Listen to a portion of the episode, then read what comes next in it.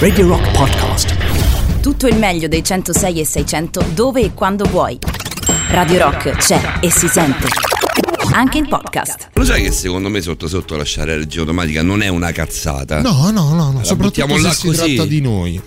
Aspetta, aspetta, guarda, aspetta un secondo, scusa, metti togli questa cosa che Ah, proprio così, sul Sì, bianco? Sì, stasera è così. Stasera facciamo puntata family.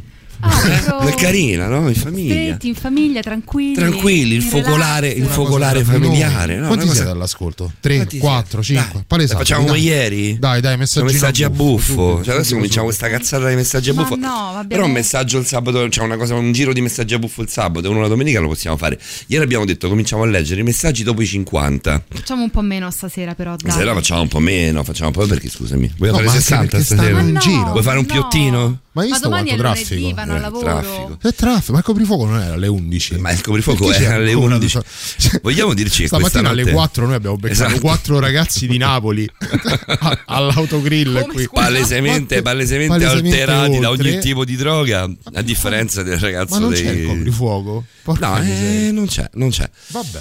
Vabbè, eh, ragazzi, che facciamo? Robby, tu che dici? La facciamo questa storia di fare borderline stasera? Beh, io direi di sì. Ma secondo te se lasciassimo tutto sul bianco, cioè tipo così? Tipo così, Tipo re- così, proprio relax. così. Cioè, par- parliamo Voi all'ascolto, quanto ci mettereste a prendere sonno?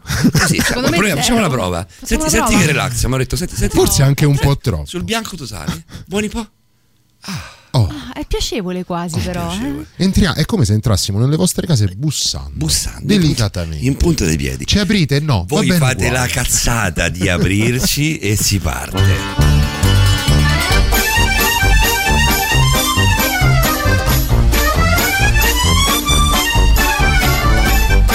Eccoli qua, ma quale il silenzio, ma quale punta di piedi? Entriamo e spacchiamo tutto, vi sfasciamo le porte, le finestre, i vetri di casa, tutto fai meno. Ovviamente no, come basta. si fa? A spallate. A spallate il tutto. A spallate 23 secondi dopo il decimo minuto della mezzanotte di questo ormai lunedì 24 di maggio, l'anno è il 2021, caro il mio Mauro Bazzucchi.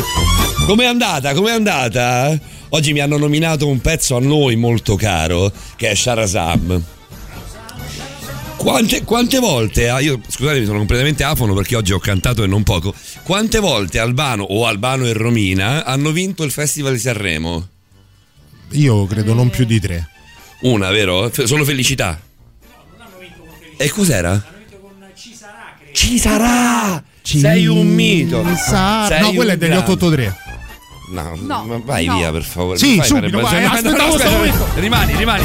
Rimani, caro Davide Calcabrina. Buonanotte, Davide. Buonanotte. Buonanotte mio caro, buonanotte a tutti quanti voi che ci seguite come sempre sui 106 e 600 di Radio Rock. La buonanotte va alla bellissima e biondissima in forma più che mai Roberta. Ciao Roby. Buonanotte a tutti, cari amici di Radio Rock. Bentornati a Borderline in questa notte horror. No, Profumatissima horror, poi oggi, Roberta. Oggi sono arrivato Ma un profumo di fiori. Di più, di è più bella. Oggi è non ha fatto effetto il VIX. A me ha fatto effetto il vino invece. vino. Va bene, questo è Borderline, una delle poche trasmissioni che poi si assumono una sola volta a settimana, quindi con dosaggi abbastanza posologia, no? Io e te che siamo Sì, esperti. particolarmente esperti, ma anche Davide in realtà. Eh, posologia abbastanza delicata, Beh, sì, poco, poco intenso. Però fatto bene. Però fatto bene, fatto bene. Eh, la posologia è sempre la stessa, quattro argomenti, quattro. Si parla questa sera di horror, gli altri tre li, lasciamo, li tralasciamo. Sì. Neanche ve li ricordiamo, così domenica prossima state di nuovo in diretta e vi dite di che parleranno Con stasera. sti- l'incognita. Stasera sti ragazzi, che sarà stasera? A sorpresa. Ah, a sorpresa, a sorpresa. Gli ospiti di questa sera saranno una è Roberta, perché stasera non sei soltanto in veste di conduttrice, ma anche di ospite. Eh, questa sera sì, questa, Eh, questa sera, sera sì. saranno argomenti particolari.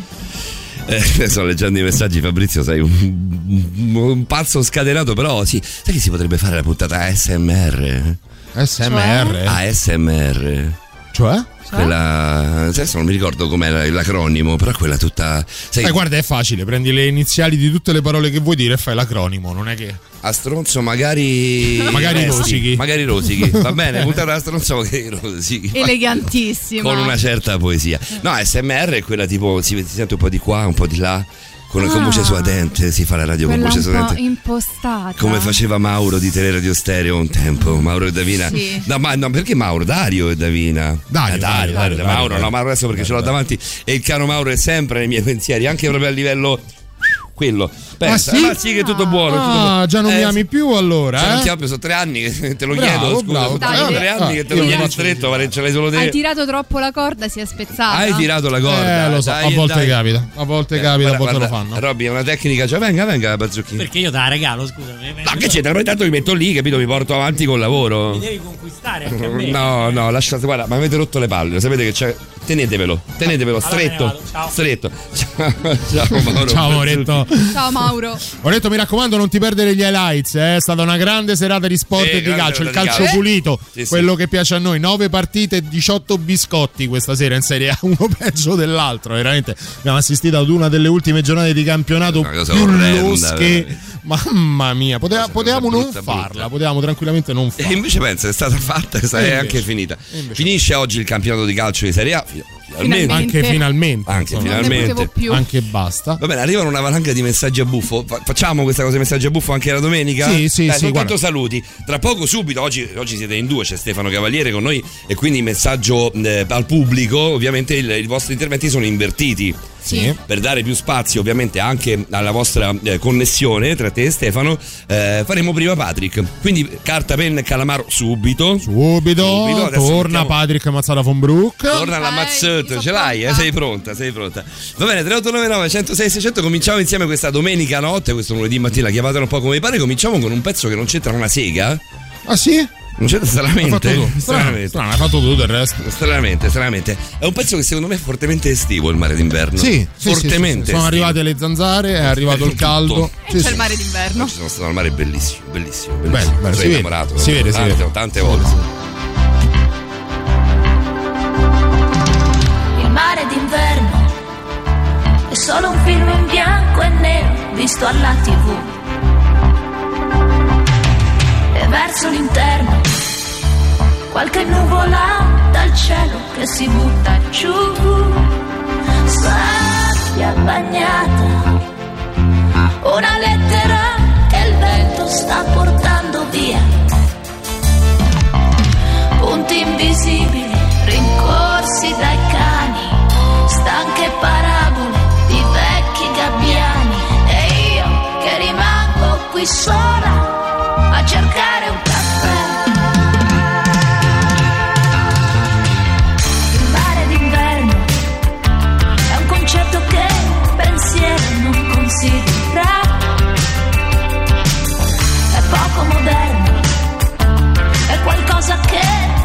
nessuno mai desidera.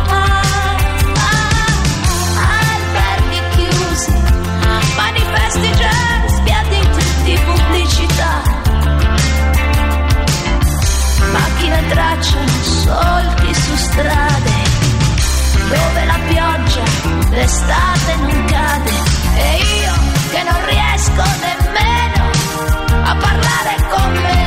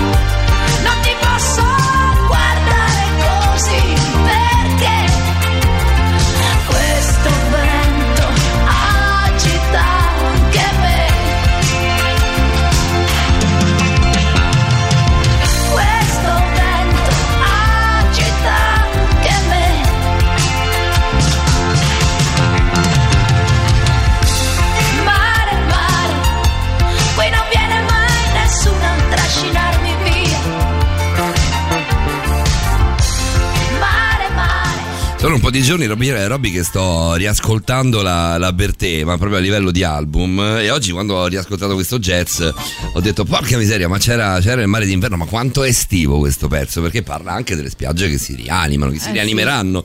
E Speriamo proprio. presto. Beh, eh, oggi c'erano addirittura sul andando È verso il estivo il litorale. mare d'inverno della Bertè. Secondo me sì. Va bene. Va bene, ma tu Stiamo lasciami parlando con stare, Paolo. lasciami Vabbè, stare. Ma, ma perché? È tutto, è tutto il mio- una mia cosa mentale.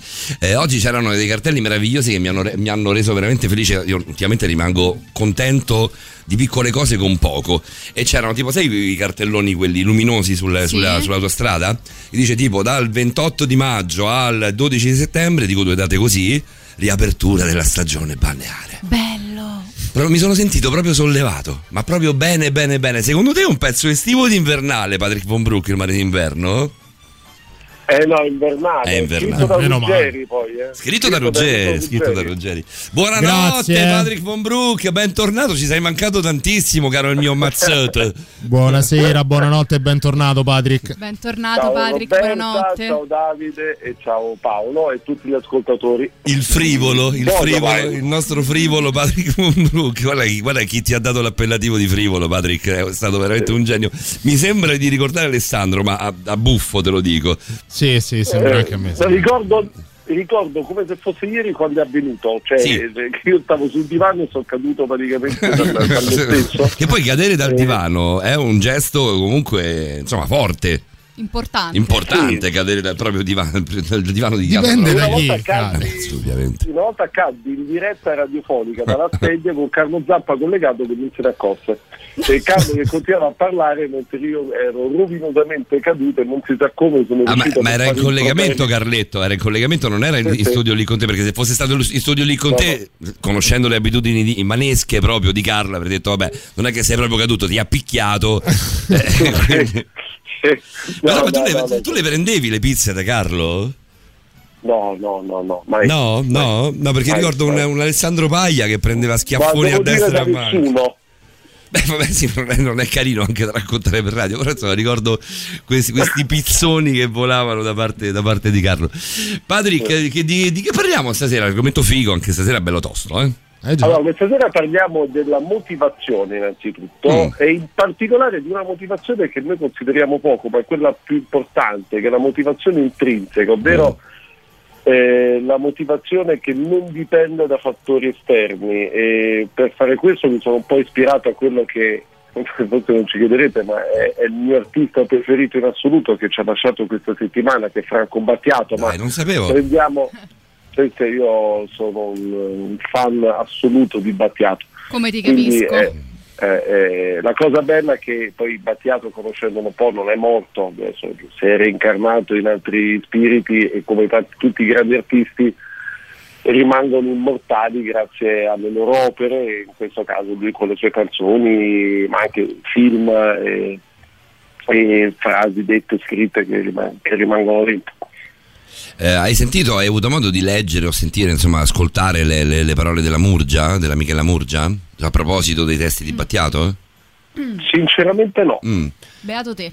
Beh, Lei per fu fare un- molto critica, eh? fu È, molto sta- critica. no, è sta- è stata molto critica al tempo, è stata molto critica anche in fase di, di ricordo di Franco Battiato. Insomma, ha detto che lui è un- che secondo lei è un falso intellettuale e i testi sono abbastanza frivoli, giusto per tornare ad un termine che stiamo usando in questi giorni. Io adoro Michela Murgia, però su questo. Allora, no, c'è stata un'interpretazione un po' che- forzata su quello che ha detto la Eh, Murgia. eh, cioè, su quello che ha detto la Murgia. Ha detto che si portava dietro un'aurea di- da intellettuale che la gente voleva per forza trovare in tutti i suoi testi, quando in realtà non è stato sempre proprio così. E fece anche degli esempi di alcune canzoni, ma non voleva togliere nulla alla grandezza di Battiato. Era più uno schierarsi, tra virgolette, contro quella parte della sua fanba- fanbase che lo voleva grande a prescindere sempre e comunque.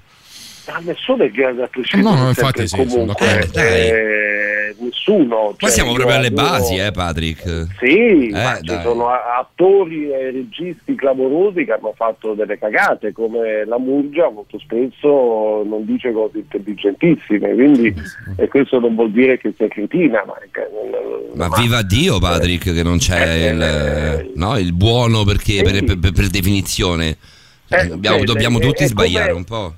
Eh certo, ma noi siamo esseri umani, eh, nella natura ci sono anche dei meravigliosi errori, come appunto, cioè, Franco Battiato, adesso dire che eh, lui non fosse un intelle- dire che lui non fosse un intellettuale Mm. è, è come dire che praticamente io faccio pipì dal ginocchio, quindi è una boiata, ma eh, allo stesso modo lui è stato talmente tanto attento all'innovazione, per esempio Shock in My Town, che è una clamorosamente Le contaminazioni, anche certo. Indigeribile da alcuni punti di vista, ma lui eh, ispira a questo, lui andava negli anni 70 con due eh, sintetizzatori e si beccava i pomodori senza cantare dalla gente, ma perché lui stava cercando di innovare, ma non di cercare l'applauso del pubblico né tantomeno della musica, e proprio di questo parleremo poi dopo il break, proprio come ciò che motiva le nostre azioni. Andiamo dalla- da una Bertè praticamente all'altra eh, e vediamo un po' che succede con... eh, Da Mimì? sì, andiamo da Mimì che con Renzo Caragnaniello canta una delle canzoni più belle in assoluto, Beh, penso, nella storia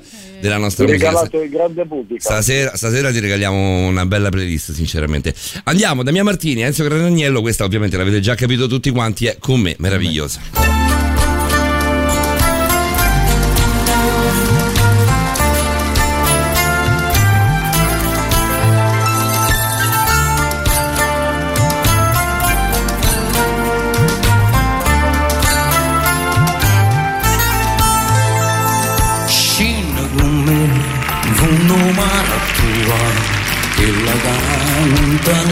Macca. Vieni con me e comincia a capire come è inutile sta a soffrire. Guarda sto mare, che c'è un paura, sta cercando e ci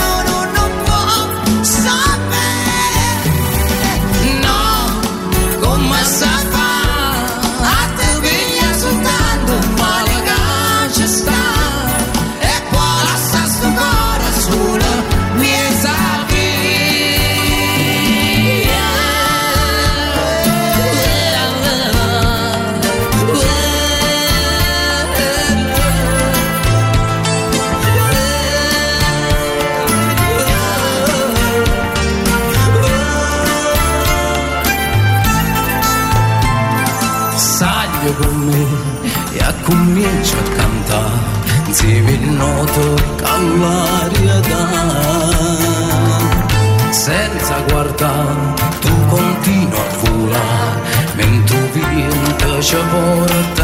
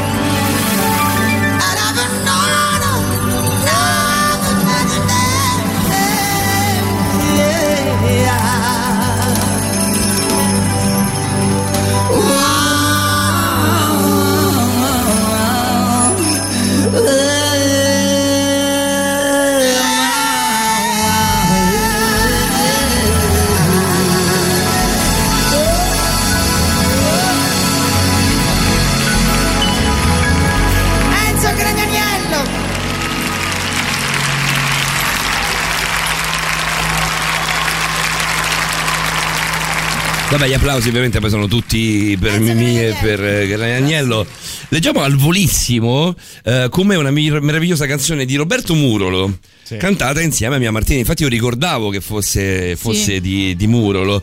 Eh, il brano è uscito per la prima volta nel 1990 ed è in napoletano con le parole di Enzo Gragnaniello. La canzone è un invito di lui a lasciarsi andare e la risposta di lei che mostra quanto questo sia difficile e faccia, e faccia soffrire. Leggevo la traduzione, Patrick. Eh, l'ultima strofa, proprio la, la- la chiosa della canzone è no, cioè è il ritornello, insomma, eh, no, come si fa a dover prendere soltanto il male che c'è e poi lasciare questo cuore solo in mezzo alla via? Che meraviglia. Ah, vabbè, è, è una cosa impressionante. È davvero Eh, quando parliamo di grande cantautorato italiano è proprio è Eh, ciò Mimì. a cui ci, rifi- ci riferiamo, no? Eh, sia come Ecco. interpreti, Mimì, ma anche come autori, ovviamente. Cioè, la musica è scritta da Murolo le pa- e le parole invece sono di Enzo Graniello, quindi cioè, sono, sono napoletani, cioè, sono due. La calabrese, ovviamente, eh, Mia Martini c'entra poco in questa storia qui. Lei è soltanto Eh, un'interprete Mia- immensa. Eh, ma l'interpretazione è tanto. Eh, tanti, in Mia questo Martini- caso è davvero quasi tu. Mia Martini ogni volta che c'è non può centrarci poco in qualsiasi No, cosa è vero, è vero, è vero, Assolutamente. è vero. Martini, mia Martini poteva cantare penso anche in milanese, Sì, che è sì, in grado sì. di interpretare meravigliosamente qualsiasi cosa. Hanno fatto qualcosa- Ma tu pensa, pensa ad esempio a Minuetto, bellissima, Oh fatta da. Califano, la prende, la fa lei, la eleva un'altra immortale. È vero, è vero, è bellissima il califo, poi l'ha scritta al califo. Carità. eh, vabbè, per è Un altro- un altro mamma mia. fenomeno. Sai che sono convinto, Patrick, che Minuetto sia scritta per una dipendenza da, da droga? Sono convinto di questa cosa. Sentendola attentamente, leggendo il testo, sono convinto che sia una dipendenza. Lo sai che è un'intuizione interessante a cui non avevo mai pensato, perché l'ho visto sempre molto più semplicemente come eh, sai, di quegli amori Sì, il classico che tira e noi molla vediamo- amoroso. che non li molli mai e nel frattempo Esatto. ti passa via la vita, forse ci siamo passati tutti quanti, c'è qualcuno che ci sta dentro un po' a lungo. La droga da questo punto di vista essendo tossica perché da un lato eh, altrimenti nessuno lo farebbe ti dà quel momento di esaltazione ma poi sei peggio di prima e ti Eh, conduce certo. in un tunnel fatto di, di- di- alla fine di sofferenza insomma perché, perché quello è e quindi eh, però è una bella intuizione Paolo Poi magari pensato- la, la riascoltiamo insieme in versione califano, ovviamente, perché la Martini l'abbiamo già ascoltata e proviamo, proviamo ad immaginarla come se fosse una dipendenza da qualcosa. Io adesso mi immagino la, la cocaina, che è una delle cose più, più orrende del mondo. Eh, una come- relazione tossica però eh, non è tanto diversa da, No, no, no, ma infatti, una infatti. dipendenza cioè una dipendenza affettiva eh, all'interno di una relazione tossica ha una dinamica molto molto simile a una dipendenza da, da sostanze Sì, stupefacenti assolutamente sì, assolutamente sì. Dopo, Abbiamo- dopo proviamo a riascoltarla. Ave- Avevamo preso, messo da parte le parole della, della Bertè, visto che l'abbiamo ascoltata eh, prima di ascoltare la sorella. Quindi Probabilmente molti ascoltatori le avranno già lette con un tweet. Sì. Loredana Bertè si univa al mondo dello spettacolo e non solo nel saluto al maestro. Eh, hai raggiunto Milva, scriveva, e in così poco tempo. Un'altra grandissima perdita per la musica. Buon viaggio, Franco. Oltre al genio, ricordo la tua grande ironia e sono sicura che un'immagine di me la porterai sempre con te. Le mie tette sul volo per Mosca. Condoglianze ai tuoi cari. Questo perché da un'intervista che fece il Fatto Quotidiano nel 2016 al, al maestro Franco Battiato, eh, lui raccontava la incontro, la Bertè ovviamente, in aereo e mi fa a Battiato dov'è che vai? Dove vai te? Rispondo. Poi parliamo e la guardo un secondo di troppo, lei scorge ammirazione, si alza il pullover e senza preavviso mi fa vedere le tette. è un dio. veramente. Loredana, ti dico la verità, sono bellissime. Avrei voluto uno specchietto retrovisore puntato sugli altri passeggeri. Questo raccontò il grandissimo Battiato in un'intervista, appunto. Ma poi, racconta anche Battiato di aver. di- cioè, c'era, c'era lì con loro anche Zucchero, eh, che però non era famoso come poteva essere famoso la Bertè, come stava diventando poi famoso anche Franco Battiato. E Zucchero era, era incazzato nero con la Bertè perché la Bertè in qualche modo l'aveva irretito e gli ha fatto spendere gli ultimi 100 dollari che avevano per andare a Mosca. Ed era incazzato nero perché non sapeva, non sapeva neanche lui come, come fare, aveva soltanto il biglietto di ritorno. Questa è una storia che poi magari dovremmo andare a recuperare da qualche parte, caro Patrick. Prima di cominciare, Patrick, ci facciamo un giro di messaggi, ti va? assolutamente sì Allora, vediamo chi c'è. Eh, salutiamo intanto Ada che ci manda, beh, ovviamente una- un'immagine di cordoglio. Non l'abbiamo fatto. e Facciamolo. Non l'abbiamo fatto e oggi è un giorno particolare perché poi poi proprio nel weekend dove riprendeva un po' il turismo in tutta Italia abbiamo visto anche servizi da Venezia e da Roma, un, un evento prettamente legato al turismo ha visto una tragedia immane nel nostro paese, il crollo della funivia Stresa Mottarone dove sono morte 14 persone. E, mh, ci pensavo poco prima mentre venivo qui, è un qualcosa che ci riporta, ci riporta al valore della vita. Nel senso, negli ultimi 16 mesi siamo stati abituati ad un conteggio di vittime che quasi ce l'ha fatto svelire.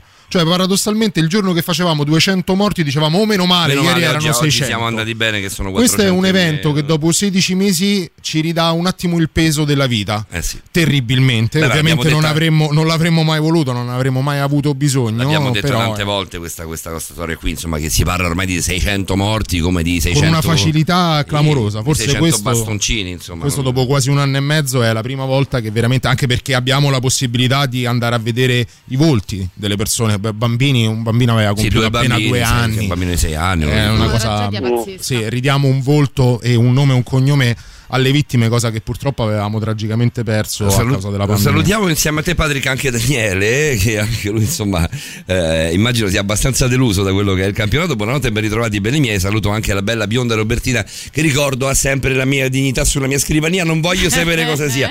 Un saluto anche a Patrick siete sempre i meglio. Meno male che è finita questa agonia del campionato. Io stasera alle 21 avevo già acceso Netflix vi voglio bene. Poi. Silvia eh, dimmi dimmi Patrick No, no, dico anch'io, non, non- non me ne sono occupato. Eh dai, non che ti vuoi occupare? Dopo, dopo- dopo lo scempio anche di questa sera le abbiamo viste, ormai ogni volta ci diciamo le abbiamo viste tutte, poi invece Non le abbiamo mai viste tutte vero. fino in fondo. Patrick, non facciamo neanche in tempo a fare il giro di messaggi, ci sentiamo tra Salutiamo poco. lì. velocemente Isabella, anche Ada e Silvia che dice meravigliosa mia e questo brano è veramente stupendo. Eh, poi abbiamo tutta la serie di messaggi che poi sono tutti per Patrick di là su WhatsApp. Quindi devi aspettare qualche minuto, ti faccio ascoltare Giuliano Palma Sono e torniamo pronto. subito. Non ti muovere, Von Brook, non ti muovere. No.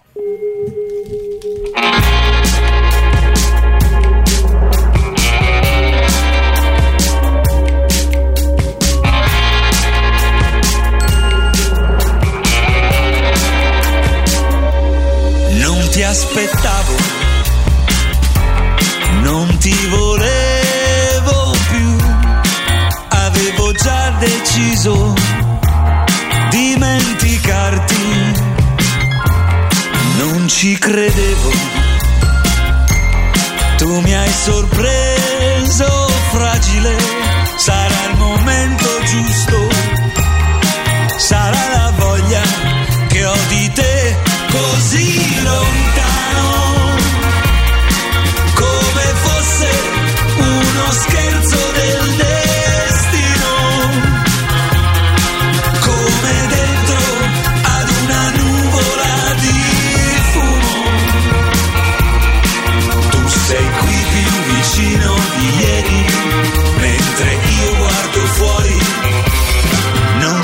non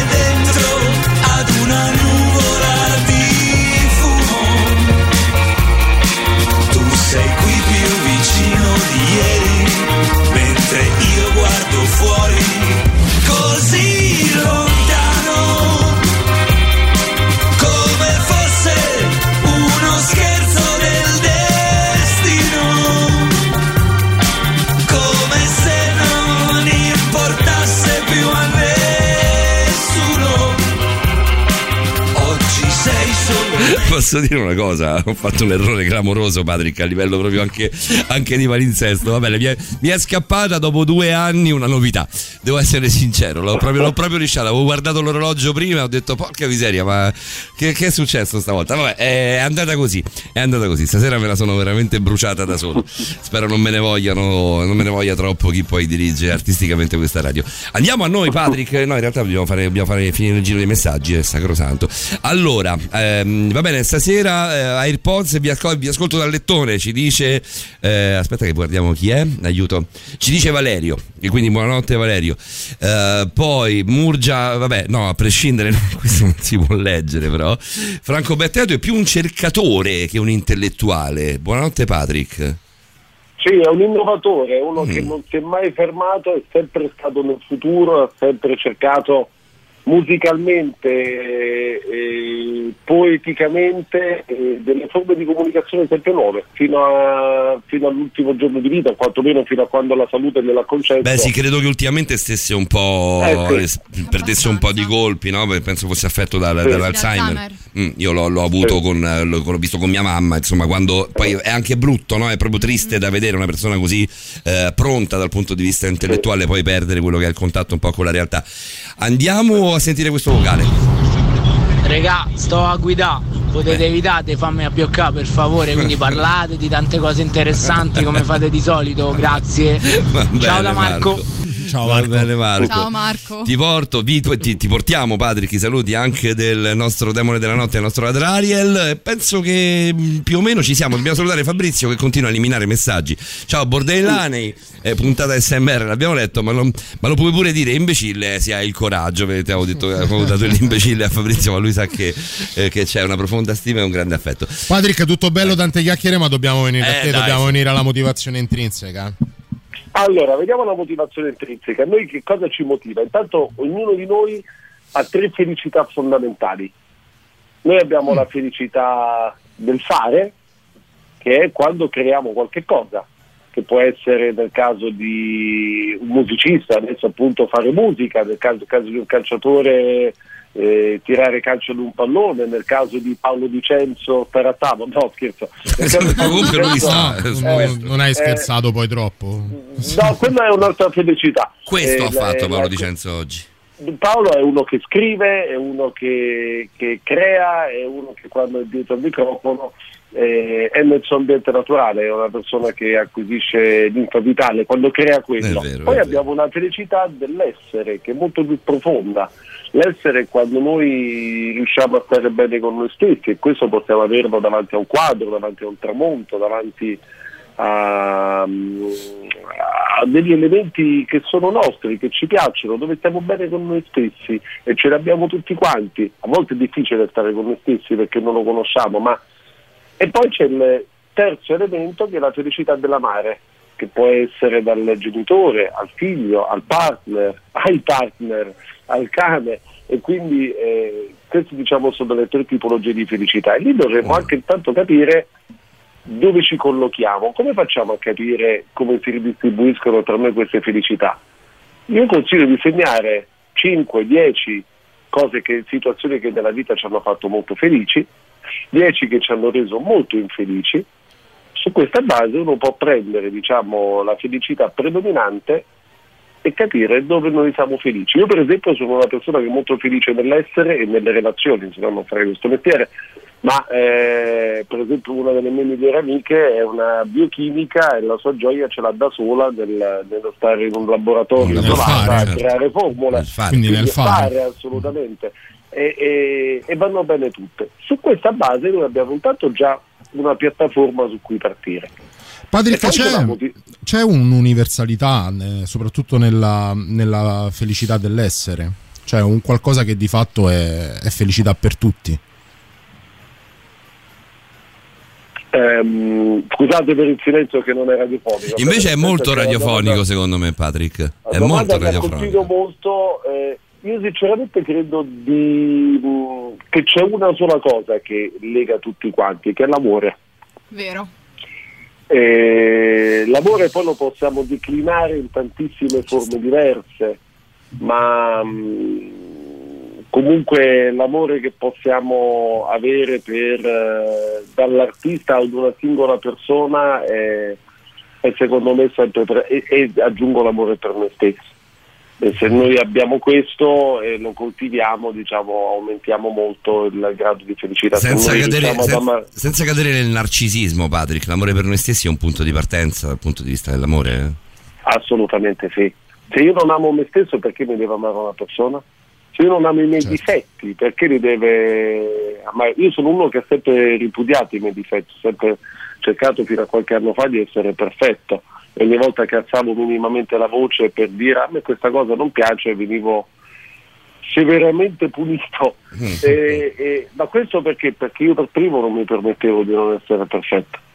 E non amavo, noi siamo yin e yang, noi abbiamo tutto, abbiamo delle cose buone e delle cose meno buone e dobbiamo anche coccolarle aiutarci a farle, eh, a vederle come parte di un dipinto. La storia, il giochino delle 10 delle 10 cose felici e delle cose infelici la dobbiamo riprendere secondo me perché entriamo proprio di, ma di diritto, di, di prepotenza nell'ambito mazzata. Eh, Patrick, fermo lì, fermo lì, fermo lì, non ti muovi. Radio Rock, super classico.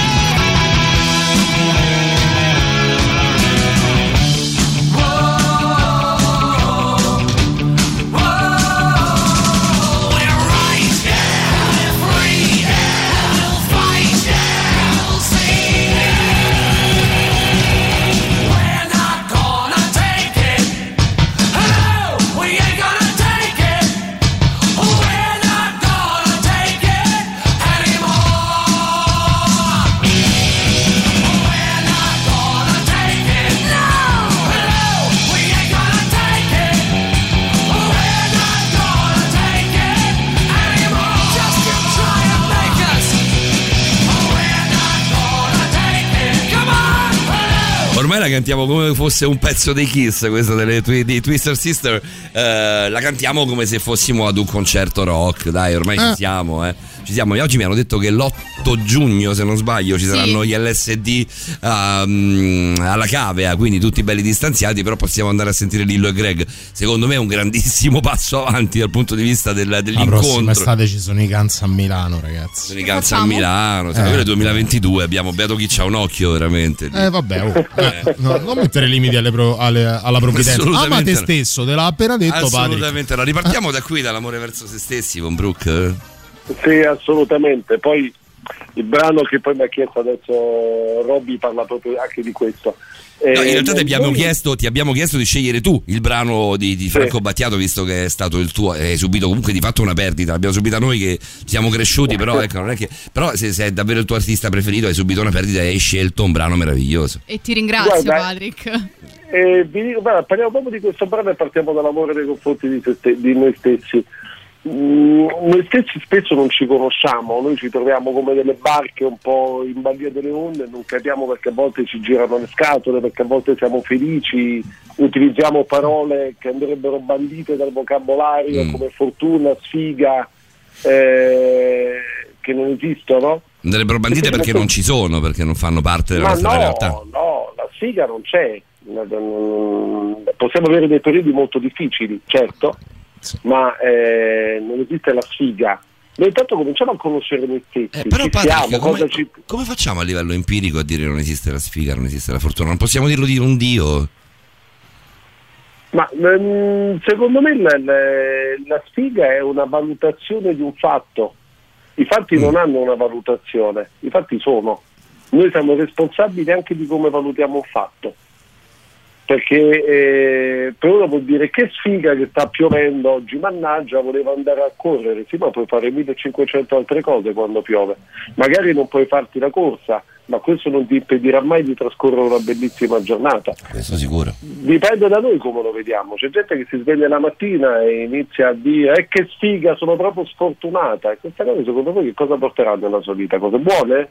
No. No, sicuramente. Noi no. diamo energia e la tiriamo. E nel pezzo di Battiato lui dice una cosa molto importante, in questo secolo, in, è uscita in un, un altro dialetto, in questo secolo ormai alla fine, saturo di parassiti senza dignità, mi spinge solo ad essere migliore con più volontà. Noi possiamo adeguarci al contesto, oppure possiamo cercare di migliorarci. Questa canzone ha ispirato tantissimo in un momento molto difficile della mia vita, dieci anni fa, dove veramente io personalmente stavo andando a picco e, e mi sono detto cazzo no. E provo ad andare avanti. E una volta riuscitoci, eh, non facendomi schiacciare da tutto quello che avevo intorno a me, e ne sono uscito alla grande, ringrazierò sempre quel periodo perché mi ha portato ad essere quello che sono. Ah, Noi sì. possiamo avere a volte dei genitori che sono brutti, un partner che ci fa soffrire, ma è quello che noi ci facciamo e dove ci può portare che ci rende grandi. Mandela si è fatto 30 anni di galera, però è un uomo di cui noi oggi parliamo perché era talmente motivato da qualche cosa che era anche superiore a, noi- a lui, ovvero all'eliminare, oggi fa ridere detto così, ma eh, la distinzione tra bianchi e neri. No, oggi è terribilmente atu- attuale. No, Altro dico, che almeno in Italia per fortuna, per fortuna rispetto all'America e ad altri paesi stiamo... Però Mandela ha barattato 30 anni di galera talmente fo- eh, per questo, talmente forte era la motivazione, poteva dire ok rinuncio alla lotta eh, dell'African National Congress eh, e sono libero. E sono libero, questo, certo. è quello che ci, questo è quello che ci può motivare la- ed è una motivazione intrinseca, estrinseca è l'applauso della gente, il consenso, i soldi e tutto quanto, ma quelli non dipendono da noi e infatti è molto più debole. Patrick, a proposito di quello che dell'osservazione che facevo io prima, eh, quando l'amore ti, ti leggo il- a proposito dell'amore ti leggo la, la domanda di Adrari, la facciamo prima. Quando l'amore per se stessi diventa egocentrismo estremo e negativo, come possiamo renderci conto che questo stia accadendo senza immagino no, che trovarci già dentro nell'egocentrismo? Perché non entriamo più in connessione con gli altri. Eh, però non è così siamo, semplice. non siamo in grado di provare empatia, non riusciamo a emozionarci per cose che sono al di fuori di noi. Eh, l'egocentrismo è tutto autoriferito. E ce ne, E- ce ne- ce ne- ce ne accorgiamo di questo, riusciamo a, a- a Se toccare con riusciamo ad mano- essere giudici di noi stessi, sì. La parola magica si chiama sempre consapevolezza. Ed è una cosa che va fatta sempre, non è una cosa che nel momento in cui ce l'hai ok è andata, è una cosa che va allenata costantemente, è un lavoro, è appunto lo sforzo a essere migliore con più volontà, cercare appunto di eh, per esempio quello che dice sempre Battiato, emanciparsi dall'incubo delle passioni, noi possiamo emanciparci dall'incubo dei giudizi, noi possiamo emanciparci dall'incubo del, del dover essere sempre perfetti, di pensare solo ai soldi, ma di dare valore alle nostre passioni. I bambini quando si trovano insieme, e i bambini sono natura, non è che dicono all'altro, senti, io che, che lavoro fai? Bambini, vuoi giocare con me? Sì, no, e non litigano. Noi invece quando ci presentiamo non parliamo mai delle nostre passioni, di chi siamo, e magari all'altro non frega niente, ma se becchiamo uno che intercetta le nostre passioni può diventare il nostro migliore amico, può diventare il nostro partner, o può spingerci comunque a migliorare. Noi perché non conosciamo noi stessi e ci valutiamo e ci misuriamo sulla base di concetti che non sono i nostri, ma sono quelli della società. La parola normale viene da norma, ma chi cacchio l'ha scritta quella norma? Perché noi dobbiamo aderire a quella norma? Questa è un'ottima considerazione, anche molto, anche molto mh, difficile da venire da, da- da trovare. Dico da venire a cercare, da venire a trovare perché ho davanti la- Il brano play che hai scelto tu, che hai eh, scelto e ti vengo a cercare. Qualcuno lo, lo- lo- lo invocava anche a, a gran voce a mezzanotte e 51, quindi non avevamo ancora detto di quale brano si trattava. Qualcuno diceva e ti vengo a cercare, ti vengo a cercare. Roberta, quando gliel'hai detto, è praticamente svenuta, quindi ascoltiamola nella versione di Battiato e poi, e poi torniamo da te.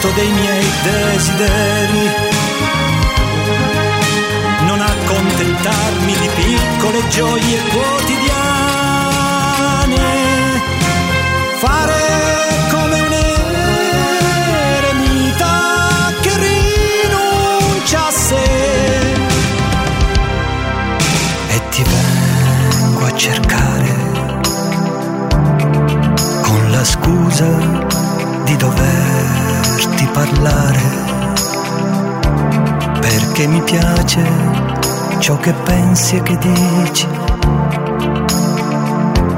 perché in te vedo le mie radici.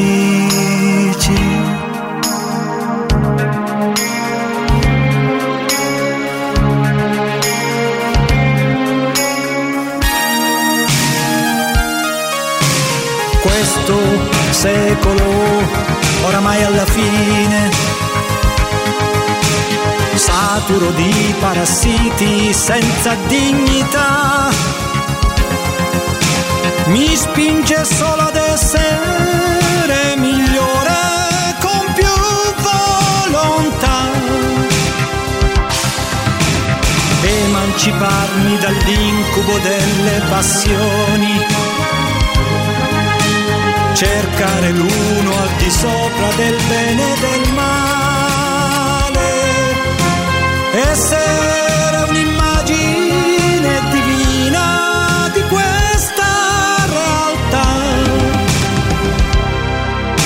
ti vengo a cercare perché sto bene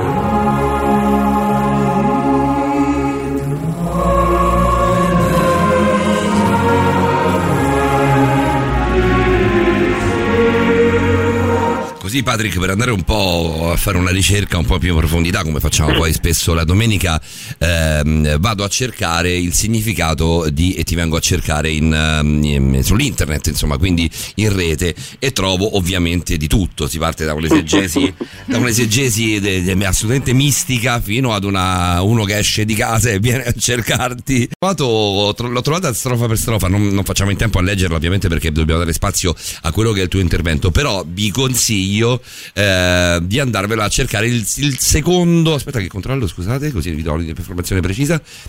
Eh, se voi cercate, ti vengo a cercare significato, il primo, il primo eh, risultato che esce, andatevelo a guardare perché è bellissimo, davvero. È bellissimo, non, non facciamo in tempo a leggerla come vorrei Ci fare sono- perché dobbiamo darti spazio, però, però è proprio bello.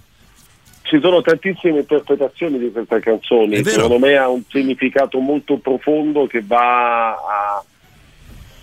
Allora diciamo che la sua idea anche di religione, di, Eh sì, eh. di religione è la parola sbagliata, di spiritualità, lui ha studiato le religioni ma di spiritualità e mi trovo anche molto d'accordo che in ognuno di noi, Dio è all'interno di ognuno di noi, era assolutamente non ateo Battiato perché dice come si fa a essere atei in un mondo in cui i bambini nascono e dopo tre mesi già parlano, altri bambini dopo due anni e mezzo sanno suonare il pianoforte, eh, mentre gente che lo studia per 50 anni non ci riesce, dove la natura eh, si rigenera completamente adattandosi sempre e comunque al, um, a quello che è il mondo dove eh, esiste tanto che noi consideriamo solo una materia, ma la materia è, è limitata. L'amore, per esempio, è invisibile. La connessione che ci può essere da due persone è una, qualche cosa di invisibile, l'empatia è invisibile, le persone che si risvegliano dal coma è invisibile, quindi all'interno Bravo, di noi c'è una luce c'è una luce molto forte. Io faccio a volte degli esercizi con i miei clienti dove li faccio andare in rilassamento e pensando ad una situazione buona, il fisico anche se magari un po' debilitato sta bene. Pensando ad una cosa negativa arrivano dolori alla testa, arriva dolore, eh, chiusura dello stomaco, dolore alle braccia. In un secondo. Battiato? Battiato si, prende, Battiato si prende, a proposito di emozioni, eh, una pausa anche dall'assillante concetto di amore, emanciparmi dall'incubo delle passioni, per affondare quelle radici in una forma più elevata dell'essere, essere un'immagine divina di questa realtà, in una celebrazione della propria o altrui esistenza, che è esattamente quello che stavi dicendo tu, Patrick. Esatto, e noi dobbiamo cercare anche di guardare oltre a quello che è semplicemente la nostra quotidianità e cercare veramente di provare a far sbocciare la nostra vita. Non dobbiamo diventare degli eremiti che rinunciano a sé, sempre citando la sua, la sua canzone, ma cercare di prenderci un po' di tempo per conoscerci più in profondità e capire quello che ci fa stare bene. E come dice lui alla fine, ti vengo a cercare perché sto bene con te. È quello che dovremmo cercare di dirci ogni tanto allo specchio, sto bene con te. Ma dobbiamo farlo perché è veramente così o perché in fondo è semplicemente più bello crederlo? Perché che non sia soltanto fondo- scientifico, che non sia soltanto scienza, che non sia soltanto un mero calcolo empirico l'esistenza. No, perché con noi ci dobbiamo passare il resto della nostra vita. E quindi è più, bel- è più bello vederla così, poi sostanzialmente. Ecco, sì, ma cono- conoscerci e capire come possiamo andare d'accordo è un bello sforzo, è un bello esercizio e direi che tra tante cose che possiamo fare nella nostra vita... Sì, sì, concordo, eh. concordo, non volevo assolutamente sminuire, era un'analisi No, no, no, dell'analisi. l'ho capito, l'ho capito. Patrick, mettiamo, mettiamo 20 secondi di pubblicità, la novità torniamo a te così poi ti- ti- do- dobbiamo andare all'ultimo talk per, per ovvi motivi di tempo, stasera abbiamo sia Ok, Stefano certo. che, che Roberta e magari, magari il tuo argomento a questo punto, visto che abbiamo trattato tanto di Battiato, lo, lo- lo riapriamo ovviamente domenica prossima, Ma sì, per ma te poi va Pa- bene. Patrick e Francesco hanno Sì, la hanno- fortuna, ci hanno fanno la anche il, il piacere di stare con noi tutte le settimane, quindi possono giocare come vogliono con i loro Sì, argomenti. sì, sì, non c'è problema. Oggi abbiamo giocato anche con Stefano parecchio e quindi dobbiamo assolutamente portarla a casa. Eh, pubblicità, novità e torniamo a te Patrick. Yes. La musica nuova a Radio Rock.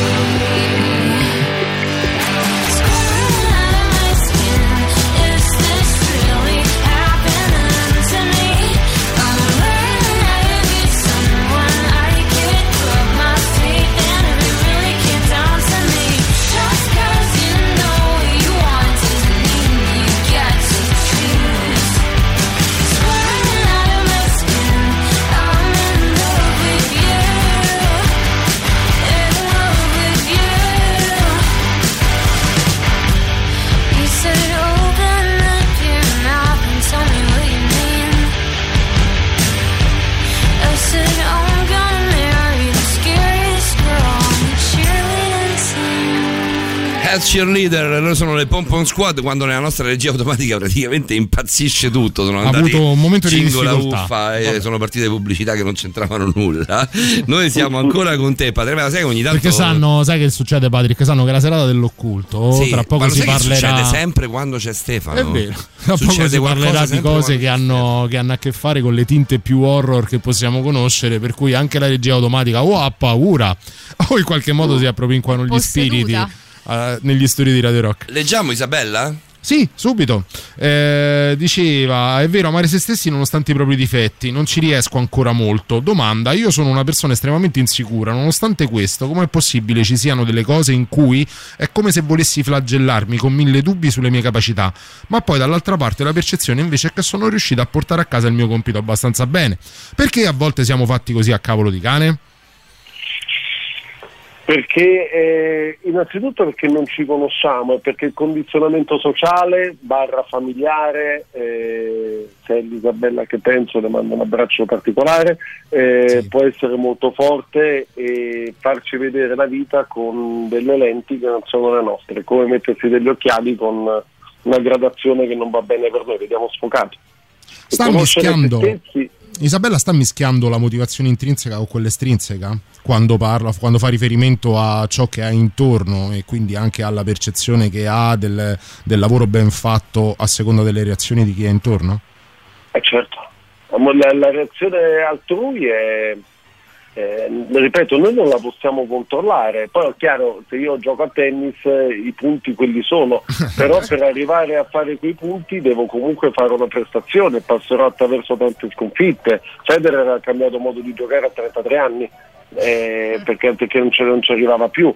La motivazione intrinseca è quello che è la ricerca di ciò che fa stare bene noi. Io cito sempre la mia esperienza personale, io facevo trasmissione radiofonica molto seguita, avevo 4 anni di contratto, stavo tutto bene, ma non ero fondamentalmente felice al 100%, avevo scoperto lo, lo- sviluppo personale, in particolare il coaching, e me ne ero completamente innamorato, ho fatto una follia perché ho rinunciato alla radio, ho detto voglio partire da zero, è andata bene e, e la differenza è che se anche fosse andata male, almeno avrei, avrei seguito quello che è il mio istinto. Cioè, proprio guarda, oggi ho avuto modo di parlare con, con una persona e mi ha detto una cosa che mi ha molto colpito. Dice, sai, io so fare tantissime cose, sono una brava venditrice, eh, so lavorare col web, so... eh, eh, mi piace lo sviluppo personale, però io devo scegliere di, di fare una cosa perché come faccio a fare tutte e tre insieme? Mi dicono tutti. E tu che te l'ha detto? Eh, eh, possiamo fare tranquillamente tutte e tre. Cioè, non è che Battiato che fa il cantante non può fare un film. anche Roberto Vecchioni ha continuato a insegnare al liceo prima, all'università poi, eh, unendo due cose che ma perché dobbiamo rinunciare? Io adoro lavorare in radio, mi piace sto perdere tutto in una frase. Eh, anche per te sono troppe, esatto. e, e- e fare anche delle cose in televisione, perché ci devo rinunciare? È un Per limitarsi un questo, no, Patrick? Esatto. Non- Sì, ma non- ripeto, ti devi scegliere tra una cosa, non, devi, non puoi avere tutto subito, ma che hai detto?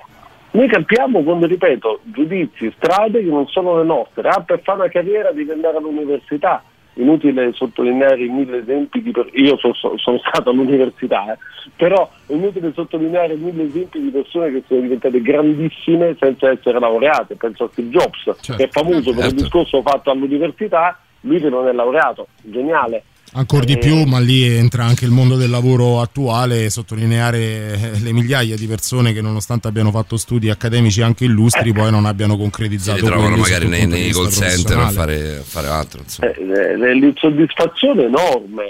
Eh, le persone che stanno in relazione perché pensano che, che separarsi sia un fallimento eh, e, e quindi barattano quello che è una- la loro felicità con eh, un'infelicità però non dovuta da quello che pensano loro ma perché pensano che sia socialmente accettabile e se lo pensano tutti deve essere giusto la maggioranza ha quasi mai ragione Patrick, prima di salutarti, l'hai accennato quando hai parlato del tuo cambio rivoluzionario nella, nella tua vita da speaker radiofonico al coaching. Io direi che è anche giunto il momento per ricordare la scuola, coach to coach. Eh, eh beh, sfruttiamoli questi ultimi secondi che Allora, abbiamo insieme per sì. questa sera. Hai ragione, grazie Arci perché poi mi prendo il discorso e mi dimentico. Allora, noi stiamo facendo adesso, siamo a metà della- dell'edizione della Coach to Coach Academy, che è la scuola per diventare coach e professionisti, un successo devo dire che non vedo oltre anche le mie più rose aspettative. I ma feedback che ci arrivano sono esaltanti. Sono tutti clamorosi. Ma veramente, sì, guarda sì, Patrick, sì. cioè, sta venendo voglia anche a me di ti, fare. ti avremmo detto, ovviamente in diretta non ti avremmo detto Dio Patrick che schifo, ti avremmo detto bello, bravo, buon lavoro. No, se ti parliamo di feedback esaltanti è perché tali sono, veramente. Eh, stiamo spostando cose perché poi oltre a sedere un metodo non riesco a non fare anche dello sviluppo personale in tutto questo quindi facendo tanto e a settembre in una data che vogliamo anche esercitare che è l'11 settembre Bene. comincerà la seconda edizione la scuola per diventare coach professionisti diretta da me e Sibilla Ceccarelli che è la mia, la mia socia e mazzata anche lei molto molto brava è anche psicologa Sabato quindi- 11 settembre. eh? Sabato 11 settembre inseriremo appunto tutte le tecniche per diventare coach, ma prenderemo anche spunto come in un buffet buono anche da PNL, psicologia positiva, psicocibernetica e, e veramente un po' tutto quello che si può dare per degli strumenti che possono aiutare o a avere una professione o anche semplicemente a migliorare la propria vita individuale e professionale. Avremmo per modo- tutte le info Sì, sì, vai, vai, Patrick. info, C'è il sito coach, scritto coach, no? coach 2 a numero coach.it oppure info chiocciola coach2coach.it. Poi, secondo me, a occhio e croce, cercando il tuo nome e cognome su, su internet, secondo me qualcosa viene fuori, però la voglio buttare lì. Che eh. non è facilissimo, però già sui social domani metteremo locandine e cose che... Avremo poi comunque ehm, È eh, Patrick chiuso? modo, di- modo di a numero chiuso certo Eh, quanti siete? 10? quanti sono i corsisti? 10? No, adesso 15? questo dovevamo essere 15, alla fine siamo stati 17 e nel Eh, prossimo aumenteremo di un po', siamo già a quasi metà del, eh, no, più, meno un terzo del- degli iscritti. eh. avremo Da modo domani comincia il lancio. avremo modo poi di parlarne Patrick ci sentiamo settimana prossima Grazie Patrick. Spero di sì perché come hai detto sarò Ah, è vero che sei in Germania. Va bene, proviamo, proviamo a fare con, eh, con il nostro WhatsApp e vediamo un po' cosa riusciamo. Ci siamo riusciti con, con Malta dall'Egitto. Ci siamo riusciti con l'Egitto in questo periodo, per cui la Germania non ci sarà nemica in questo caso. Non Patrick. ci scappi questo giro, Patrick. Ci non ci proviamo, scappi. ci proviamo. Ci lasciamo con Minuetto. Ciao, Von Brook. Grazie, di Grazie, tutto. Patrick, Ciao, ciao, buonanotte. ciao, ciao, Buonanotte, ciao, ciao, ciao.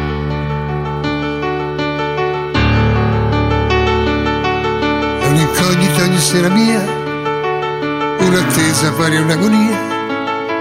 Molte volte vorrei dirti no, ma poi ti vedo e tanta forza non ce l'ho. Il mio cuore si ribella a te, ma il mio corpo no. Le mani mie che vanno su di te e le tue che sanno tutto, ogni angolo di me. E vieni a casa mia quando vuoi, nelle notti più che mai, dormi qui, te ne vai, sono sempre fatti tuoi, io lo so e ci sto, male che mi vada avrò tutto a te e sarà per una notte.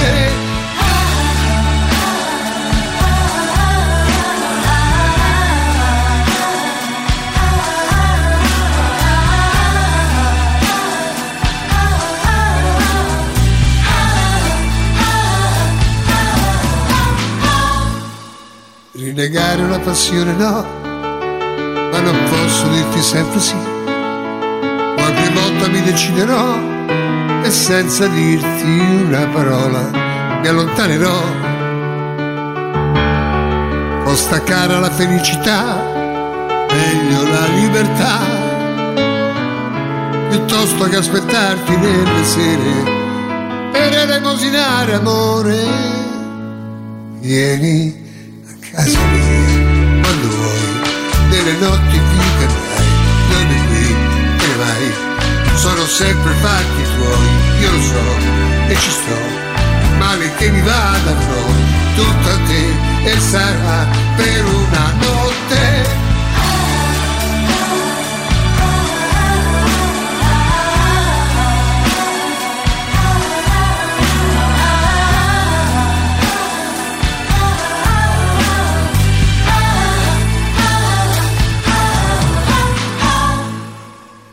La vita sta passando su noi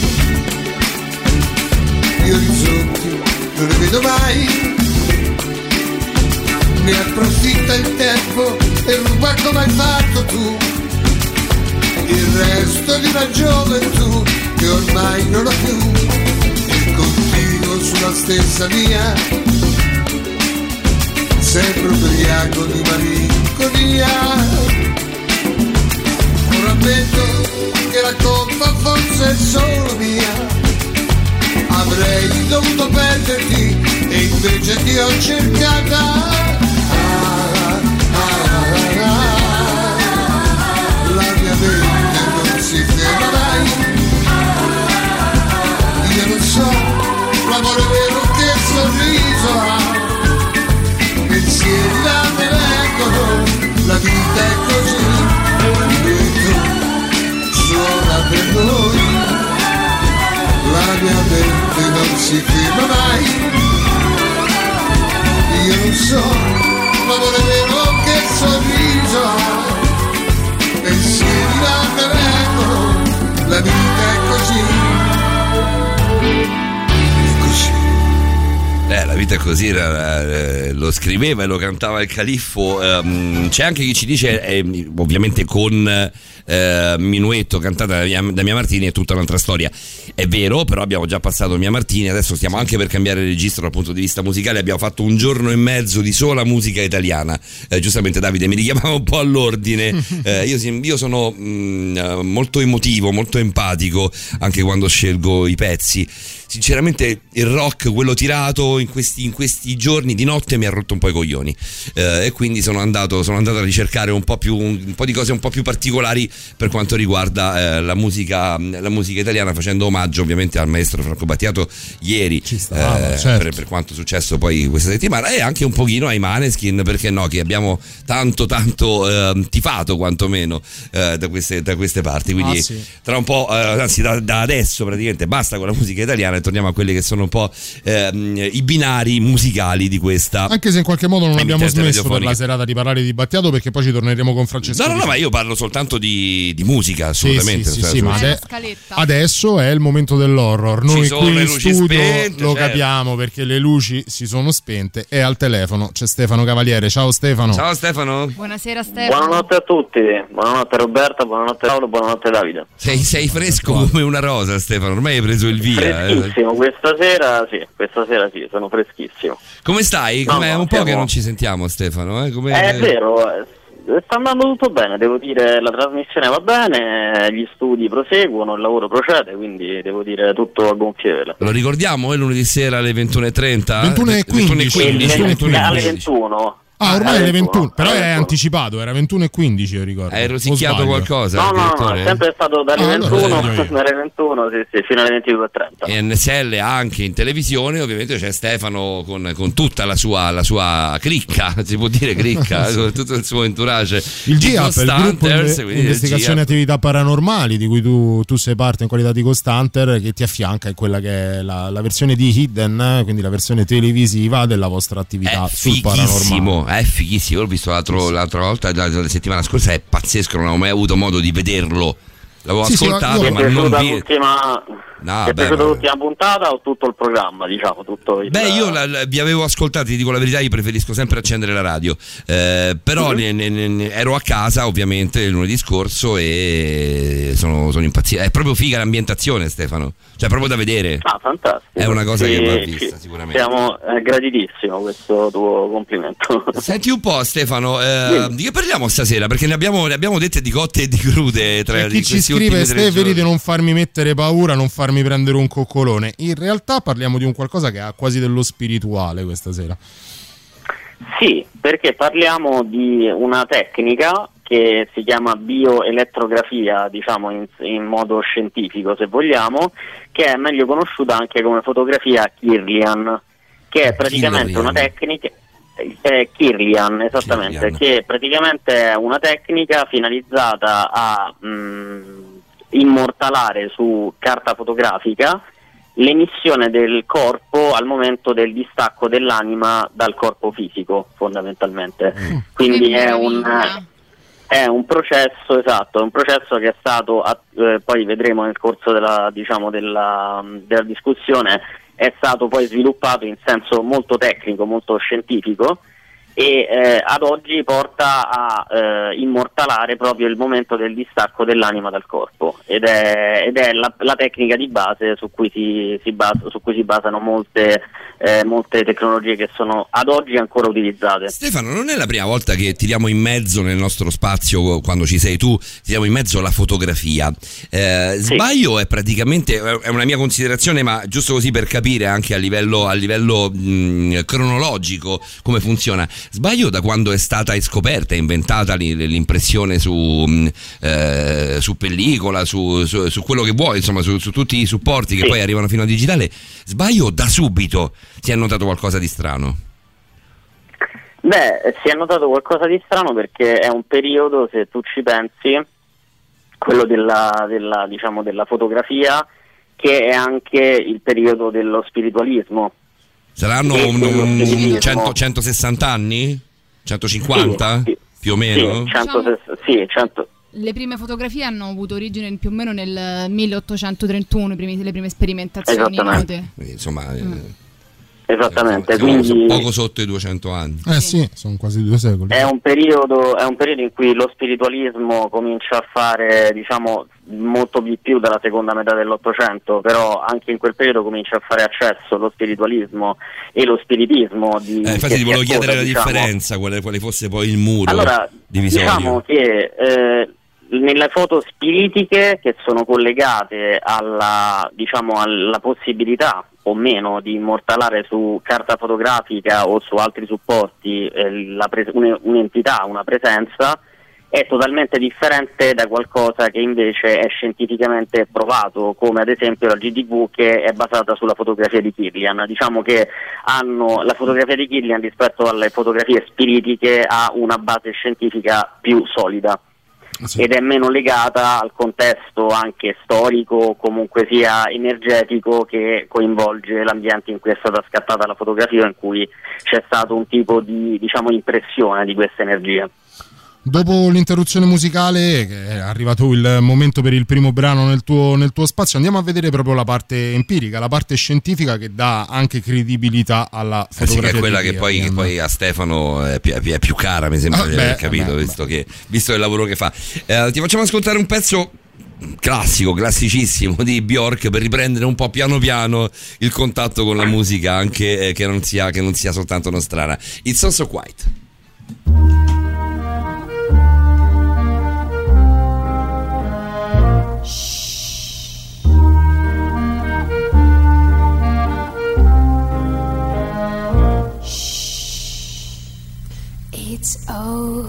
So quiet. Shh, shh. It's oh so still. Shh, shh. You're all alone. Shh, shh. And so peaceful until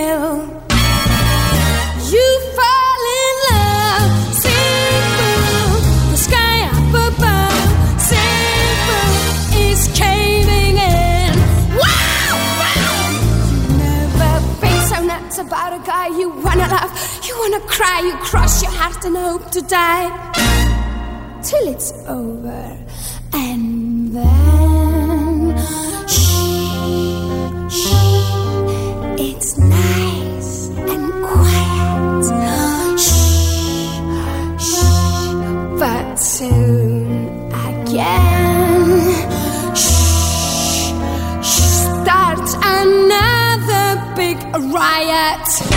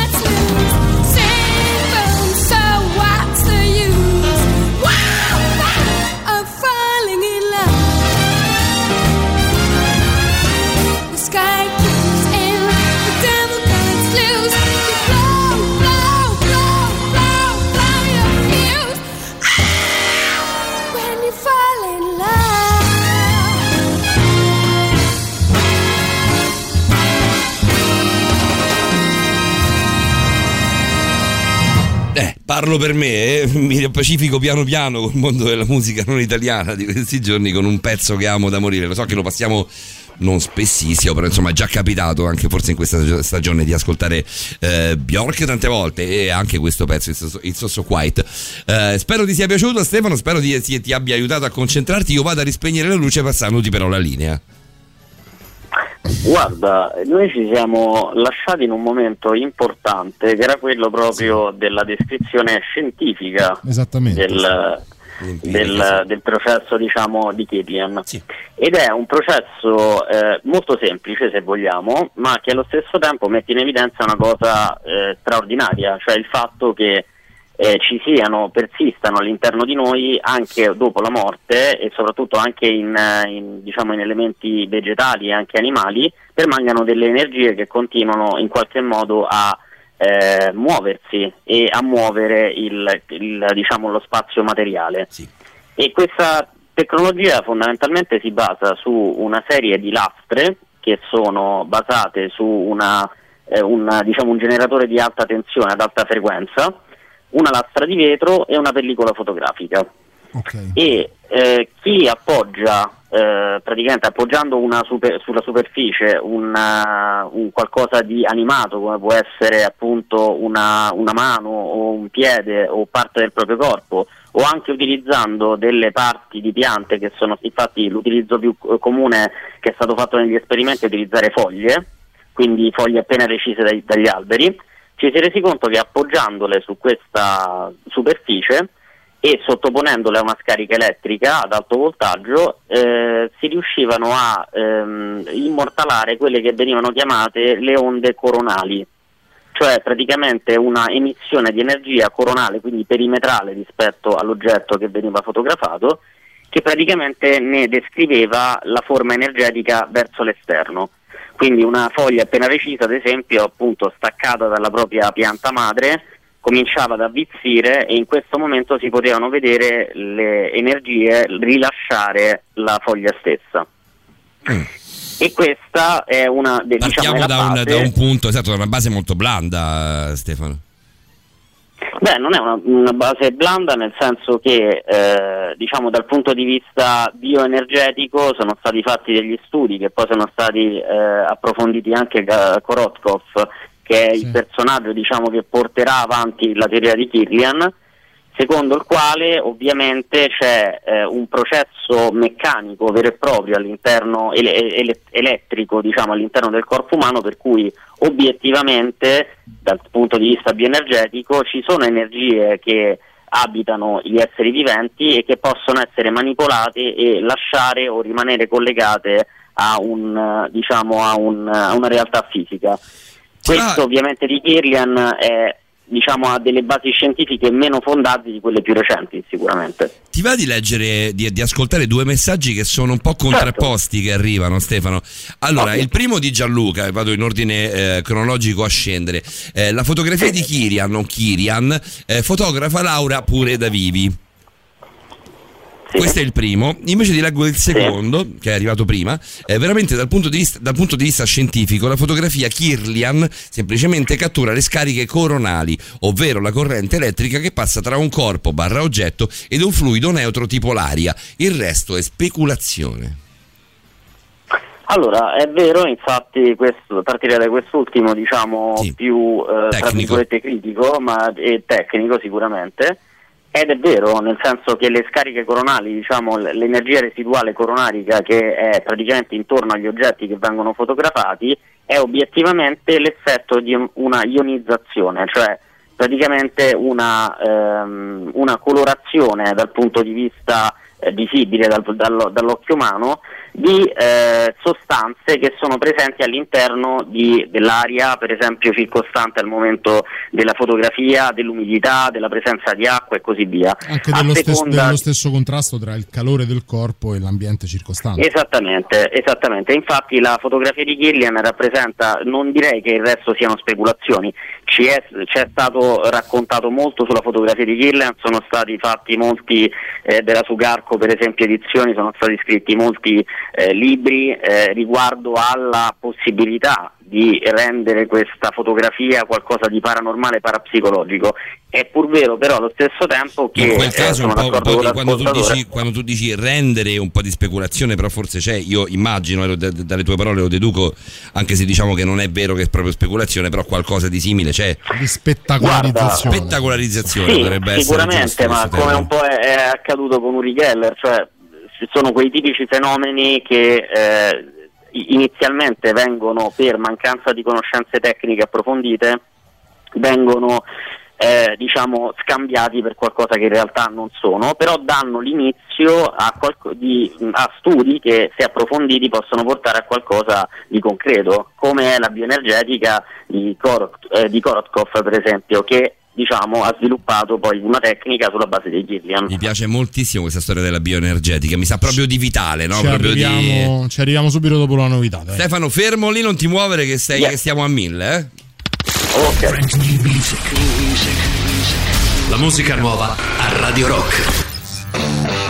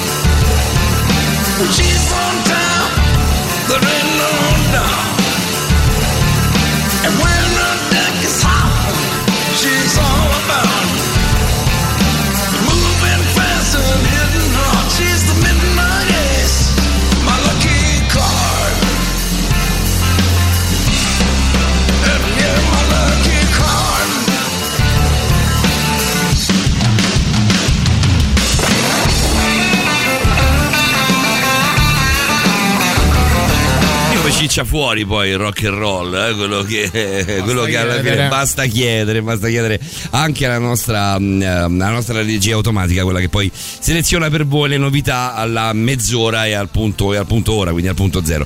Ehm, loro sono, lui è Billy, è Billy Gibbons e questa era My Lucky Card, eh, pezzo che non serve ascoltare penso due volte per, per dire che, che- che ci siamo.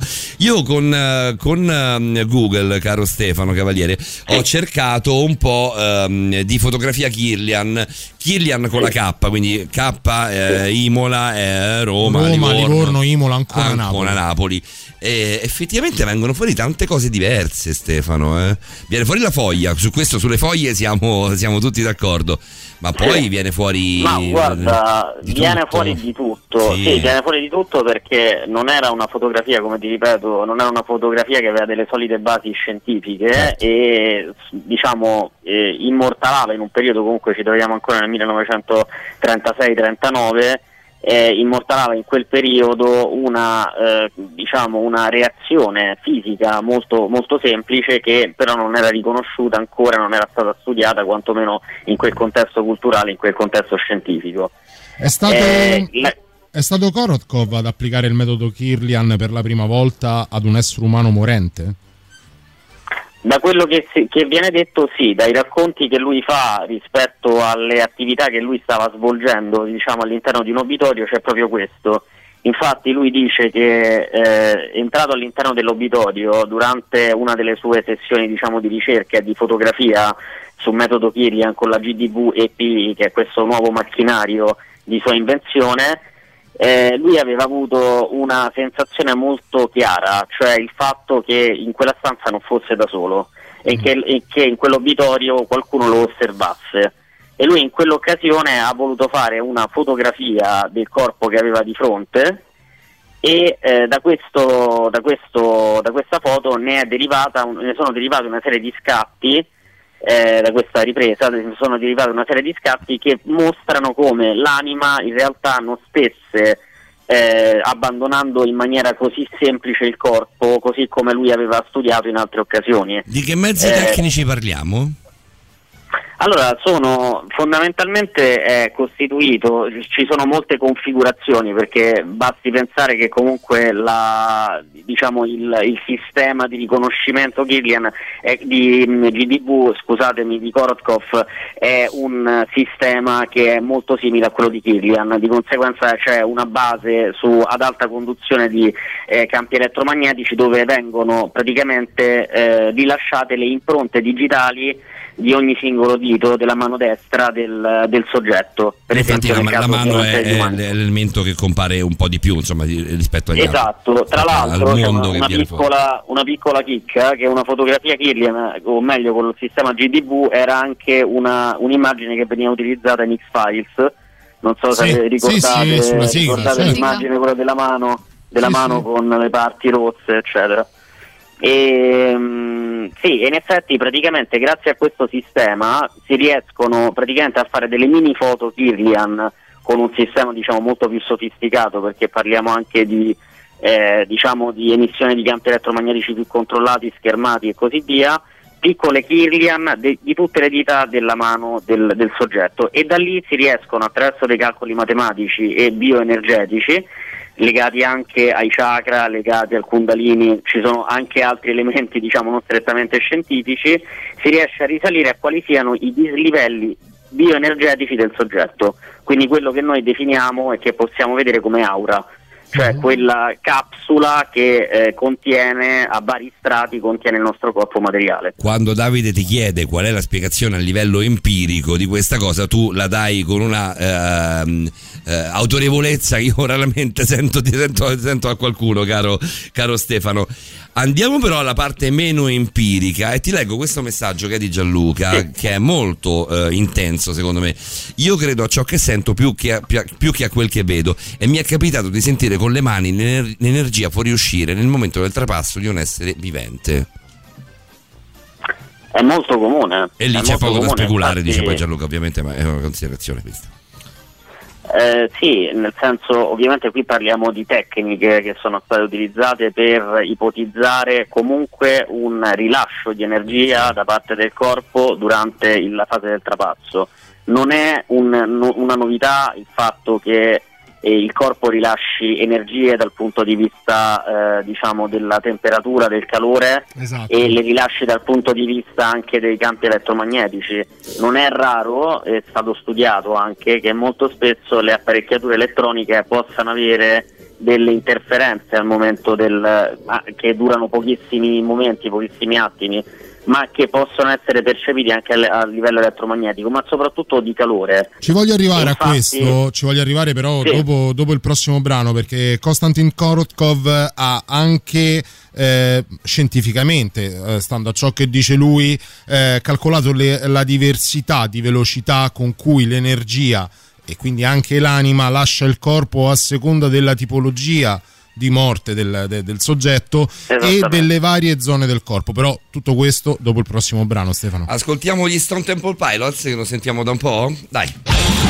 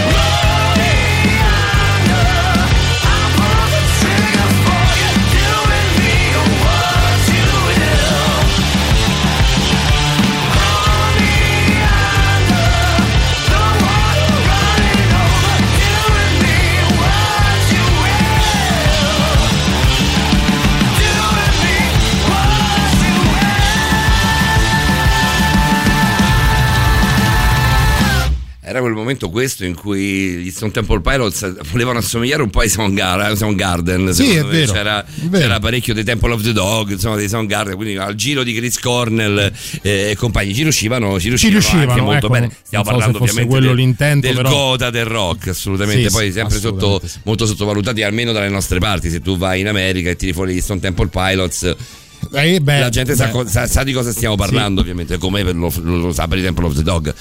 Come stanno cominciando a capire chi è all'ascolto di cosa stiamo parlando grazie, grazie a Stefano? Anzi, lo stanno, lo stanno capendo e stai colpendo nel segno anche questa sera. Eravamo a quella che era l'analisi, l'analisi di Konstantin Korotkov che è andato molto oltre perché è andato anche a, va- a valutare la differenza del, diciamo, del lascito, mi viene da dire spirituale, in realtà sì, è più corretto dire energetico del, del corpo morente, sia a seconda del, del- del- del motivo per cui è morto, di quanto è stata traumatica la morte e quant'altro, sia per quanto riguarda invece le parti proprio del corpo e del loro modo di rilasciare l'aura. Possiamo, eh, prima, prima di dare la parola a Stefano, salutiamo intanto Gianluca ricordando anche il podcast che uscirà tra domani, credo, tra domani e martedì mattina. Sì, più o meno. sì. Eh, Gianluca che è un nostro afficionato, come si può dire in spagnolo, visto che siamo due giorni che parliamo anche di Spagna. Ragazzi, tutto molto interessante come sempre, grazie. Ma temo che tra poco mi mollo, eh, che domani sono impegnato e voglio arrivarci quasi fresco. Mi porto avanti augurandovi buon proseguimento e buonanotte a tutti, dai. È vero che avrai modo di recuperarlo col podcast, però ti perdi tanto sui vampiri Beh, e ancora podcast, sull'analisi del linguaggio del corpo. Sì, ci li sarà. mettiamoli apposta i podcast per, per- per potervi permettere anche chi poter permettere anche a chi la domenica notte poi magari no non, non ce la fa per motivi lavorativi non è sempre così semplice Torniamo a te Stefano, poi c'è un messaggio ancora, questa, questa battaglia tra, te- tra te e Adriel sta prendendo aspetti sinistri. Eh? Eh, ti- ti- ti- leggo- se poi te lo leggo subito, a schiaffo così. Sì, vai, vai, Se, prego. fa- se facciamo una fotografia Kirlian in assenza d'aria, sotto vuoto, non otteniamo nulla. Uri Geller, quello dei magneti sulle ginocchia? E poi ancora, sempre ad Ariel, l'esistenza dell'anima è sicura. Che la si possa immortalare ho i miei dubbi. Io ho i miei dubbi anche sul sicuro che ci sia un'anima a livello proprio empirico. Su questo io do ragione ad, ad, ad Adraliel. Bene, sentiamo Stefano. Allora, io penso innanzitutto, allora, innanzitutto eh, Uri Geller io l'ho portato proprio come esempio del fatto che molto spesso quello del diciamo il tizio, il tizio che ha indicato lei del magnetismo eh, mh, appunto era un esempio di personaggio che sfruttava delle doti illusionistiche sicuramente molto fini e molto particolari, molto diciamo efficaci, per cui eh, un, un fenomeno estremamente semplice da spiegare dal punto di vista fisico poi eh, era, sta- era passato come una capacità sovrannaturale, quella appunto di piegare i metalli, i famosi cucchiaini di Uri Geller, per cui eh, e l'ho portato come esempio proprio per tra virgolette eh, ridimensionare quello che è il fenomeno della fotografia di Kirian perché obiettivamente non è una fotografia che ha avuto la, eh, dire, la pretesa di aver eh, fotografato la- l'anima o comunque sia una energia differente da quella che poteva essere fino a quel momento dalla scienza registrato. È semplicemente stato un sistema che ha dato inizio a una serie di studi su quella che poi è diventata la bioenergetica e una branca della fisica che è molto seguita anche, quantomeno nell'est Europa. Ci tengo a sottolineare che non ho astio nei confronti di Stefano, anzi lo saluto, ma già prima ero pignolo su queste cose, dopo la morte di mio padre ancora di più, ma non, io parlo di battaglia, ma ovviamente sempre col sorriso sulle labbra. Certo. Conosco Stefano e conosco Adrariel che è un appassionato esattamente come noi, come Stefano. Beh, Stefano è uno studioso, fa proprio questo di mestiere. Eh, mi dispiace anche per, per il papà di Adrariel, a questo punto lo, lo- lo- lo abbracciamo. Eh, ma io quando parlo di battaglia è una battaglia assolutamente eh, costruttiva. Su questo assolutamente Intellettuale, intellettuale, certo, perché no? Perché no? Eh, eh, mai sia assolutamente su questo. Andiamo avanti, Stefano. Anzi, no, guarda, facciamo una cosa: mettiamo il super classico che siamo un po' in ritardo e poi torniamo con te. Sì. Va bene? Benissimo. Ti dice Ok. non bene, ma benissimo. Ci sono i Foo Fighters. Radio Rock, super classico.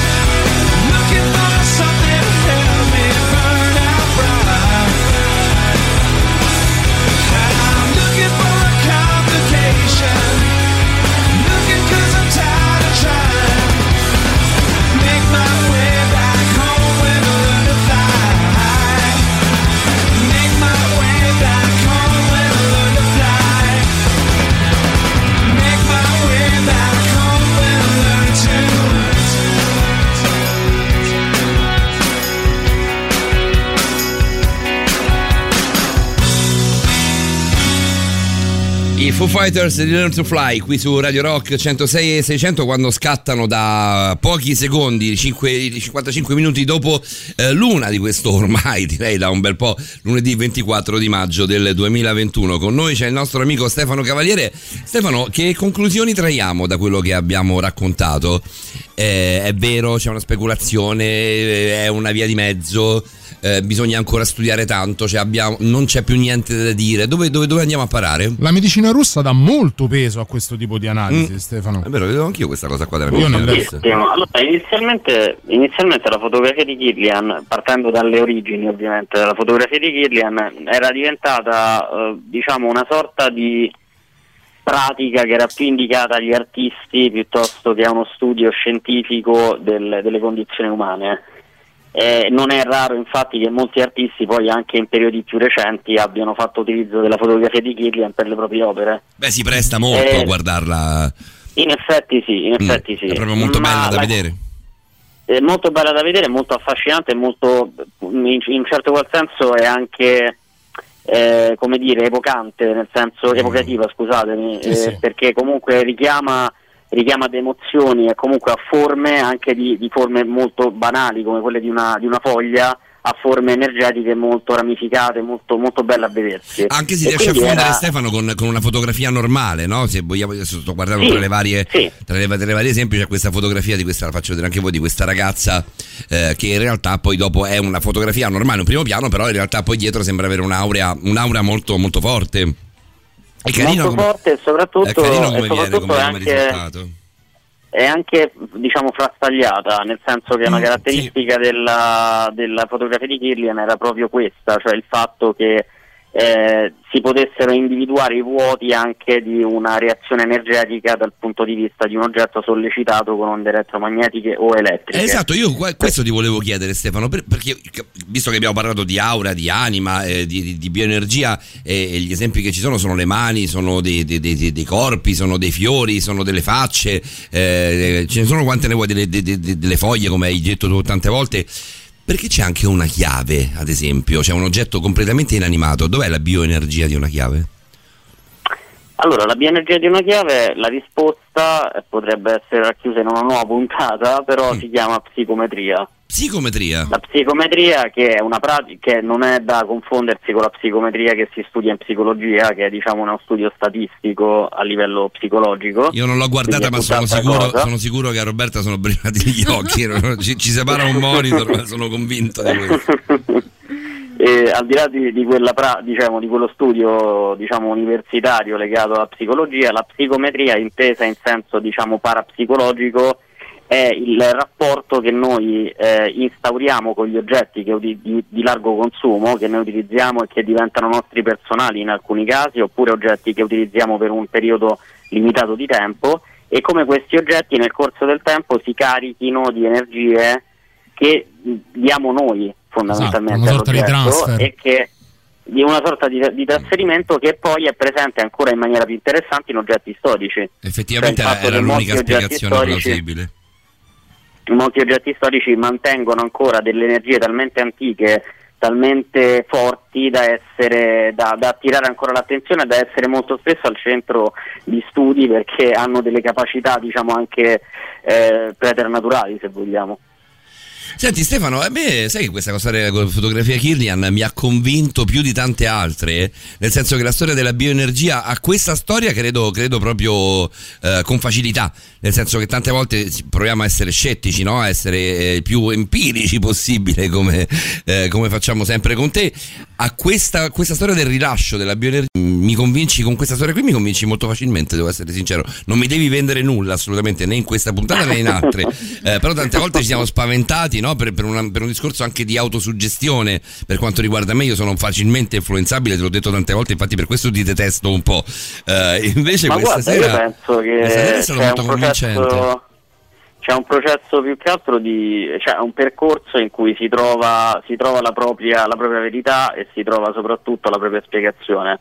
Ma è comunque Probabilmente il quello semplice, che è il semplice piacere di lasciarsi affascinare da determinate considerazioni. Ora poi si può essere scettici o meno, quello attiene a- all'individuo, però eh, interessarsi e lasciarsi appunto eh, coinvolgere da certe considerazioni. Qui parliamo di scienziati, parliamo di una, di una dottrina medica. Cioè Parliamo tu- di medicina, che la prende anche se considerazione. Eh, per cui non, non- non possiamo archiviarla come diceria o chiacchiericcio da bar. Lo stesso Korotkov diceva che era una tecnica al di là dei poteri psichici o meno Sì, sì, dell'anima cosa e quant'altro. Era una tecnica che poteva essere utilizzata per studiare gli squilibri biofisici del, Quando del c'è di mezzo la paziente. medicina, cui- anche se sono i russi, insomma, non è che i russi per non, siano, non non- sappiano curare i propri Sì, sì, pazienti. co- mh, una cosa che a me ha colpito tantissimo, Stefano, lo accennavo già prima, è la considerazione sempre che faceva Korotkov, eh, secondo cui la- la- più il corpo eh, veniva privato della vita in maniera traumatica, più questa energia eh, faceva una sorta di resistenza nel lasciare il corpo, come se l'anima non si aspettasse di dover abbandonare la vita. Esatto, un, uh, un distacco così immediato, così improvviso, sì, è esattamente così.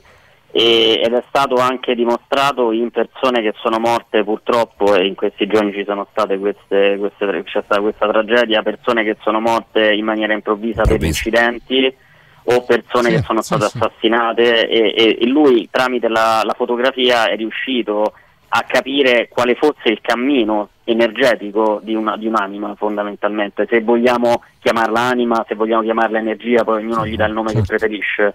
Un po' un, però un ha residuo di indicato una qualcosa. strada. o una energia residuale esattamente. Mm, e ha, dato, ha dato l'inizio a uno studio che deve essere sicuramente approfondito molto, molto di più Questo di quanto non abbia fatto Killian. Facciamolo Stefano, questa, se, qualora tu abbia voglia, ovviamente i, i- i tuoi argomenti li scegli sempre, sempre e soltanto tu. Eh, però questo è molto interessante perché tra, tra scienza e addirittura medicina, come diceva Davide, insomma è, è davvero molto... mo- mi è piaciuta davvero tanto questa, questa tua puntata. Noi ti rimandiamo a tre settimane, tra quattro settimane praticamente. Quattro settimane, noi, al mese Stefano. prossimo Stefano ti ringraziamo e ricordiamo ancora una volta l'appuntamento, Certo, l'appuntamento con Iden alle 21 domani sera su NSL. Ricordiamo il canale TV che non ricordo, Stefano? il canale 74 74, 74. Grazie mille a Stefano Cavaliere con te domani, ovviamente, come diceva Davide, ma anche con noi in radio tra quattro settimane. grazie a voi Buonanotte, a tutti. Stefano. C'è la novità, buonanotte, buonanotte, c'è la novità e poi ci sei tu Robertina, eh? La musica nuova a Radio Rock.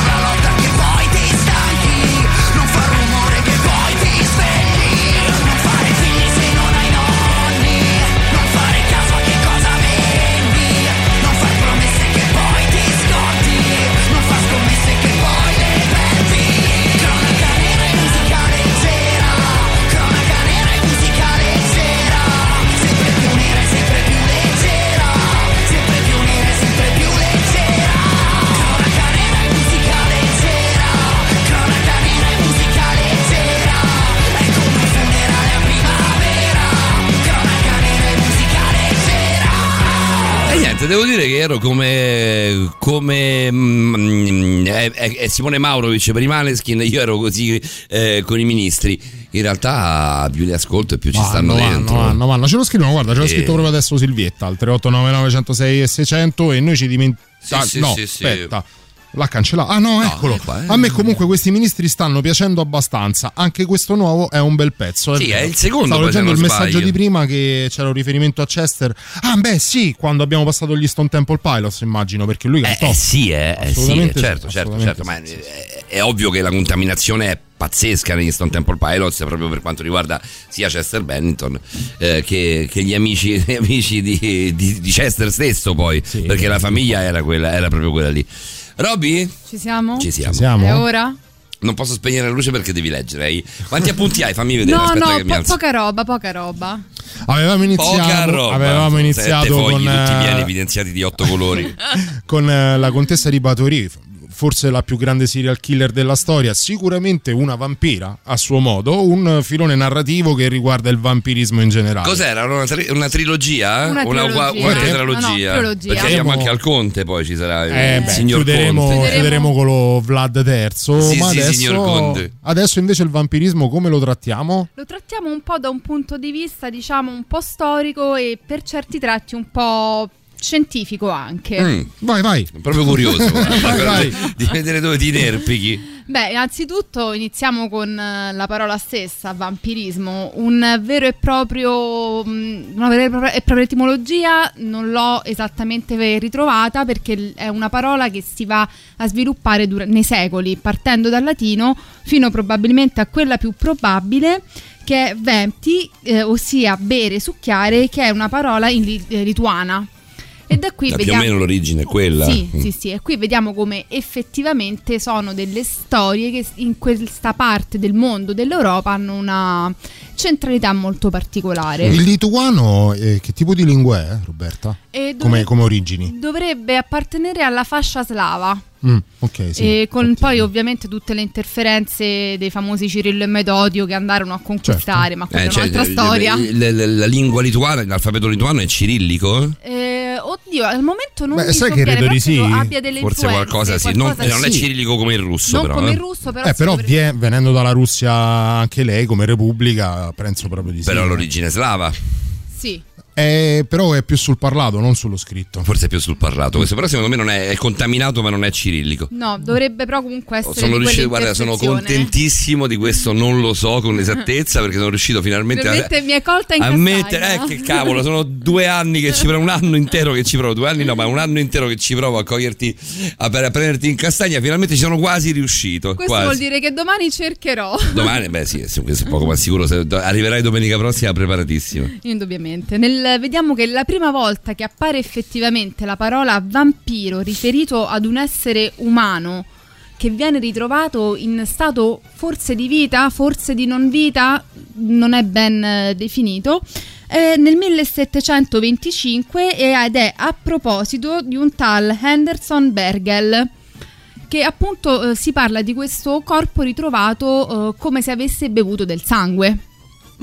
E vediamo che questo è un periodo storico anche un po' particolare perché è il momento in cui si inizia proprio a studiare effettivamente ehm, questa che poi diventerà una mania. Si iniziano ad aprire le prime effettive cacce e ricerche su questo tema, anche se il tema del vampirismo vediamo che... Beh, lì poi era un attimo no, che si spargeva la voce, come, come in intervista col vampiro, a me viene in mente il film più stupido, eh, però come in intervista col vampiro si viene a sapere che c'è il vampiro e tutti caccia al vampiro. Tutti caccia al vampiro, certo. Ehm, ma vediamo che proprio questa cosa del vampiro è antichissima, probabilmente quanto l'essere umano. Mi spieghi solo una cosa, Robby? Certo. Ma eh, mh, questo- questa persona che viene ritrovata, che sembra che abbia bevuto del sangue, è viva o morta? È a metà, come dice la, la- la- la- Se- la spiegazione, la- Secondo- l'etimologia della parola? Secondo gli iscritti è un non morto oppure un non vivo.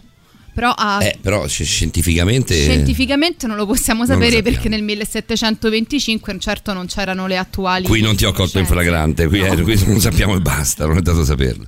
Se mi permettete, soltanto una curiosità, ovviamente, curioso come le scimmie, sono andato a vedere l'alfabeto lituano Mm. ed è Eh, beh, sì. qualcosa di... Allora, ha, Vediamo. ha delle origini latine, latine e nel 1864 come conseguenza della rivolta di gennaio fu proibita dal governo russo la stampa di libri lituano usando l'alfabeto latino. Diciamo che l'ultimo aggiornamento, perché quella scritta si basa sull'idio- sull'idioma Auksaciu della regione Suvalchia. L'alfabeto ufficiale lituano Allora fu creato nel Dico bene? 1918 ed è un alfabeto a sé. La grammatica ha invece una flessione complessa, esistono cinque declinazioni molto simili a quelle latine perché nominativo, genitivo, dativo, accusativo, strumentale, locativo e vocativo, ma ha delle commistioni con, la- con il tedesco e anche il, ehm, le lingue indoeuropee in generale. Sì. Per cui è veramente È un un purpurri di, di- di storia e tradizione anche sotto il punto Beh, anche di la vista lì, cioè, pensiamo geograficamente alla Lituania, dov'è? Ci sta che Sì, sia. sì, no? ci sta, ci sta. Anche terra di passaggio per chi. Per, per chi poi no, doveva, doveva spostarsi da una parte o tornare da un lungo viaggio. Andiamo però, rimaniamo al nostro vampiro che mi sta particolarmente Sì, simpatico. scusate Anzi no, l'inciso, eh. anzi no, fermi tutti perché abbiamo i Muse, quindi non, Ah, beh, non andiamo da bene. nessuna parte, nessun vampiro.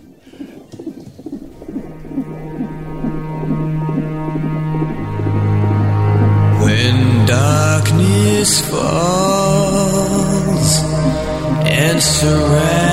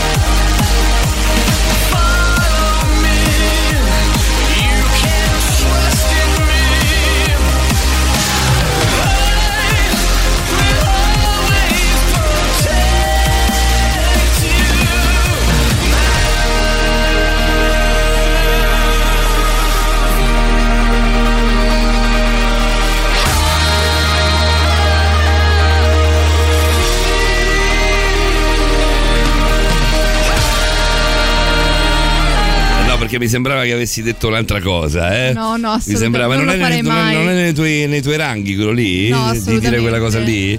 Va bene, meno male, meno male, meno male. Ma quanto ci stanno bene i Muse con i vampiri? Dice Fabrizio. Sai che non abbiamo ascoltato il messaggio di Fabrizio? È un messaggio di. Beh, i Muse sono anche parte importante della colonna sonora di Twilight.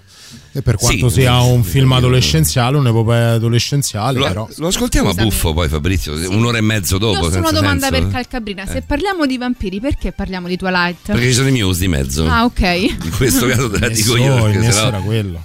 Ascoltiamo, un- vogliamo fare una prova? Vai, Un'ora e mezzo dopo il messaggio di Fabrizio che non abbiamo ai miei Che stranamente non ha cancellato perché Fabrizio ha preso sta cosa e deve prendere presa questa piega che è meravigliosa. Sentiamo che, che cosa vuoi all'1.13 Fabrizio, sentiamo.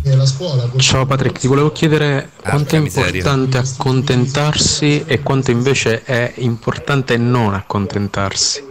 Cazzo, era pure una bella domanda. Eh. Mi dispiace tantissimo Fabri, non l'ho, lo, lo vedo adesso. E in realtà Patrick aveva già risposto un paio di puntate fa, però bisognava essere veramente, veramente devi stare attenti. attento, Fabrizio, non è attento. sempre. No, sto scherzando. Fabrizio c'è sempre, però in insomma, devi stare più attenti. Posso suggerire a Fabrizio di porre questa domanda al nostro Patrick, Patrick tramite la nostra mail? Brava, borderline.onair.gmail.com Esatto, se tu la mandi lì, eh, noi la giriamo immediatamente, ma proprio seduta stante Vedi, eh, mi avete bullizzato come se fossi un bimbo minchia da auto bullizzato male, 50. Eh, Silvia dice: Beh, sì, perché l'autrice di Twilight era fan sfegatata dei Muse. Anche durante la stesura delle opere dichiarò che li ascoltava molto spesso. Mamma mia, quanto ne sapete? Vedi? Vedi? sti- Vedi? Twilight. Questa conoscenza di toilette sta Ah. mettendo i brividi più di qualsiasi altro Per favore, per torniamo, torniamo alle cose che Però- poi non so se sono, se sono vere o false, ma sono sicuramente più serie di Twilight. Sicuramente. Mm. Tornando al nostro vampirismo, vediamo che ha origini antichissime, come stavo dicendo prima, perché presumibilmente nasce esattamente quando l'uomo inizia ad avere la concezione della morte. Quindi la paura della morte, della non vita, scatena nell'essere umano una sorta di ehm, ricerca di protezione. Quindi cosa succede? Fin dalle an- da an- antichissime sepolture di uomini non propriamente di uomini sapiens, quindi parliamo ancora dell'età eh, preistorica, troviamo che ci sono delle sepolture con eh, mh, corpi completamente bloccati da pietre oppure paletti infilati nel cuore. Tutte queste pratiche che vediamo nel tempo si mantengono contro queste creature eh, mitologiche, queste creature che forse esistenti, forse Ma non no. è vero questo, dai, ci stai prendendo in giro? No, assolutamente. Cioè, così così lontano nel tempo la storia del, del- del paletto di legno io la, la- la rifaccio per mia cultura personale a Conte Dracula di... Esattamente. del film di Bram ma Stoker, Se immagino. noi Sì. an- andiamo proprio a sviscerare la cosa, vediamo che in tutte le, le- diciamo, le, trib- le tribù mondiali che si rifanno a una sorta di sciamanesimo, Mm. siano magari esse popolazioni brasiliane, sudafricane oppure celtiche. eh, dell'Europa ori- più o meno orientale vero. occidentale ci sono degli Centro orientale, sì. Se ci pensi è così, anche i chupacabras è una forma di vampirismo. Esattamente. animale. Io non dobbiamo far finta per un attimo che io non sappia cos'è. Ah, per un attimo solo Per facciamo un finta. attimo. Eh, Beh, Facciamo finta che gli ascoltatori non sappiano di chi stiamo parlando. fondamentalmente è una bestia che beve il sangue Quindi, In estrema un sintesi. vampiro. Un vampiro. Un vampiro. Ah, Scusatemi, Però, il pipistrello attiene- che beve il attiene- sangue non è mica un vampiro? Il pipistrello ha la sua eh, motivazione per questo legame con eh, il vampiro. Eh. Perché è un animale che porta la rabbia mordendo. E la Ah, rabbia ok. è una malattia che, Che come uccide gli altri animali. app- eh, sì, sugli animali sì, ma sull'uomo dai sintomi che potrebbe Ah, beh, dare certo. il vampirismo. Cioè le convulsioni. Esattamente, la schiuma alla la bocca, schiuma alla bocca. questa pelle rossastra, gli occhi dilatati. È una cosa che ritroviamo anche nella licantropia, se ci pensi. Ma sono eh. rimasto soltanto io l'unico a pensare ai vampiri, quelli che la mattina si vanno- se ne vanno a dormire perché le- dormono nella bara perché la luce è fastidiosa. Lì entriamo però quelli, nel mito. quelli che hanno paura No, della croce. E neanche lì è tantissimo mito, perché anche lì ci può essere una spiegazione Ah, scientifica. beh, è vero, certo. puntate perché sono il troppo poche del questa sole, per- qui. perché le- l'emofilia parte da comunque un problema, un problema Ci di salute sono- legato al sangue. Esattamente, Sentiamo? ci sono tante motivazioni che possono portare a un vampirismo legate anche a, a problemi della pelle, a problemi di malattie proprio del DNA. Gli stessi mh, tumori della pelle, ad esempio, che è un DNA che non riesce a risanarsi se ha messo a contatto con i raggi UV, quindi sia quelli del sole sia nel caso della contemporaneità di alcune lampade, che danno gli stessi se- sintomi di un, che vediamo in un film di un vampiro sotto al sole. Vai letteralmente con la pelle che ti brucia, tu la senti la tua pelle che va a fuoco e Quindi, non ti si diciamo, rimargina. sono credenze popolari, però radicate in qualche Le modo. credenze popolari sono estremamente, hanno estremamente eh, ragione ad- ad essere. Assolutamente. Assolutamente, perché se andiamo a vedere proprio tutto il percorso di questa figura che si fa sviluppare nei secoli, è eh, legato di passo dopo, passo dopo passo in tutte le scoperte che poi sono state fatte a livello medico, legale, scientifico, anche in chiave psicologica, con eh, le stesse parafilie di cui abbiamo parlato anche tempo addietro con la nostra dottoressa, Bene, legate certo. al sangue. Cioè è tutto un mondo che si sviluppa mh, incredibilmente. Tant'è che appunto queste teorie sciamaniche, che cosa, è? Ehm, cosa sono i vampiri? Anzitutto in ogni tradizione sono persone morte in incidenti in modo traumatico, in modo violento, eh, che non sono riuscite a raggiungere alcuni scopi nella vita, quindi sono anime in pena che non fanno il dovuto trapasso e restano nel mondo dei vivi. Restano ancorate alla dimensione Restano terrena. ancora- terrena. Esattamente, nel terreno. Però qual è il problema? Che in alcune mh, fasi, diciamo, sono semplicemente spiriti, come vediamo ad esempio nell'antica Grecia o nell'antica Roma, che vanno in cerca del corpo da possedere per avere la loro vita. Invece in altra tradizione è proprio il corpo totalmente privato dell'anima che continua a vagare in cerca di sangue. Vero.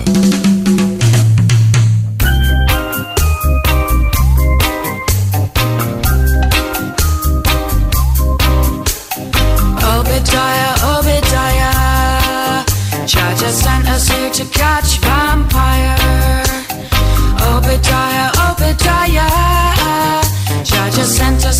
Catch vampire. We have the chalice to light up your fire. When I and I catch them vampire, I and I, I go set them on fire.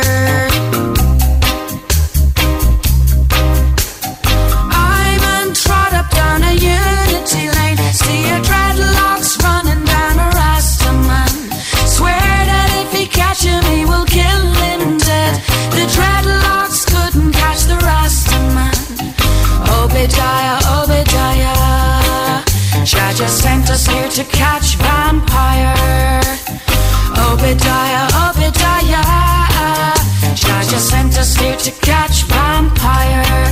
We have the chalice to light up your fire. When I and I catch them vampire, I and I, I go set them on fire.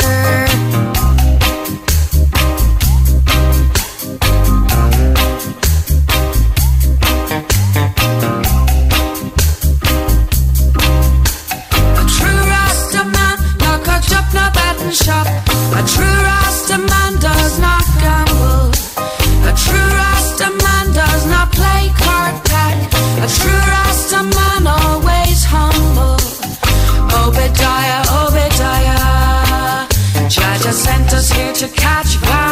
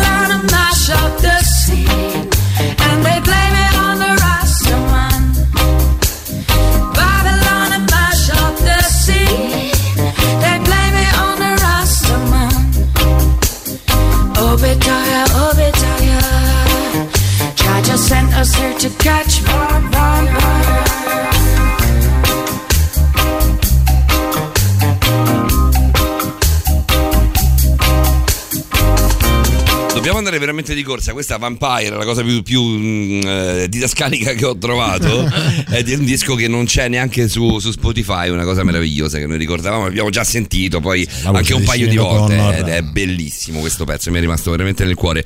Robby, abbiamo visto le origini europee anche l'altra volta, abbiamo citato velocemente quelle sudamericane. In Oriente troviamo il vampirismo nella- nell'antichità. Esattamente, ma eh, il vampirismo dell'Oriente noi lo conosciamo già dall'epoca di Marco Polo, quindi più o meno XIII-XIV secolo, che lui stesso dai suoi viaggi ci ha riportato delle notizie in merito. Vediamo che soprattutto in Malesia si sviluppano queste figure e sono tutte legate a spiriti che vanno eh, in giro a- sempre a seguito di morti violente, eh, traumi e trapassi avvenuti in maniera diciamo molto poco felice. La morte violenta è quello che ci, ci ricollega anche alla fotografia Kirlian, nel Sì. senso quella, Sì. quell'aura no, che si perde eh, un attimo, si disperde nell'ambiente prima, prima del, de- de- de- subito dopo il trapasso di qualcosa, insomma, di Esattamente. essere vivente. Sono proprio questi spiriti che restano ancorati al mondo dei vivi perché non hanno finito il loro percorso in maniera adeguata.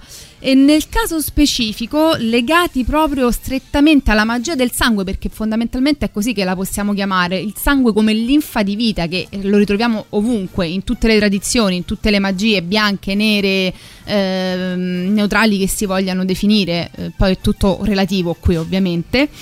Ehm, Grazie, scusate. Ehm, Ha perso un pezzo, sì, successo? A posto. a posto. E queste diciamo entità possono essere chiamate Polong che viene attirato con una raccolta del sangue di una vittima che si fa morire piano piano.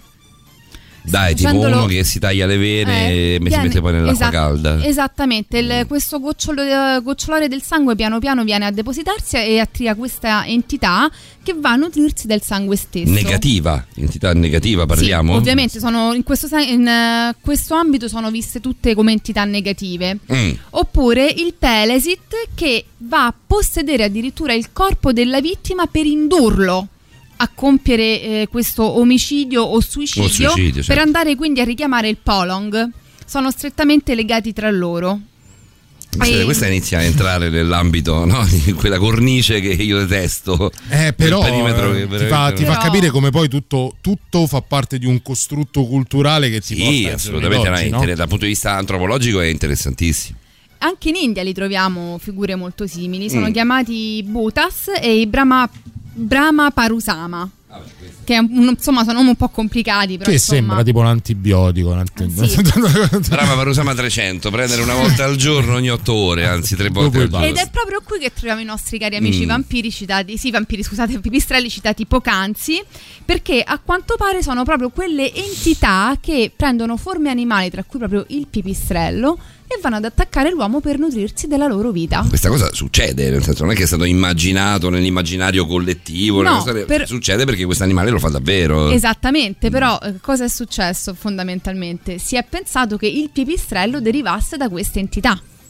Mm, Cioè ok. è, è questo il legame Cioè, fondamentale. mi viene in mente una scena dei Griffin, ragazzi, che mi fa troppo ridere. Eh vabbè, ognuno ha l'apporto in cui culturale Meg- che crede. Esatto, insomma. in cui Meg trova un pipistrello in, in camera sua e, chiede a Peter di, di- di portarlo e di mandarlo via da casa e Peter inizia a pensare come un pipistrello, ad agire come un pipistrello e dopo due, due minuti diventa praticamente il conte Dracula, fa troppo ridere.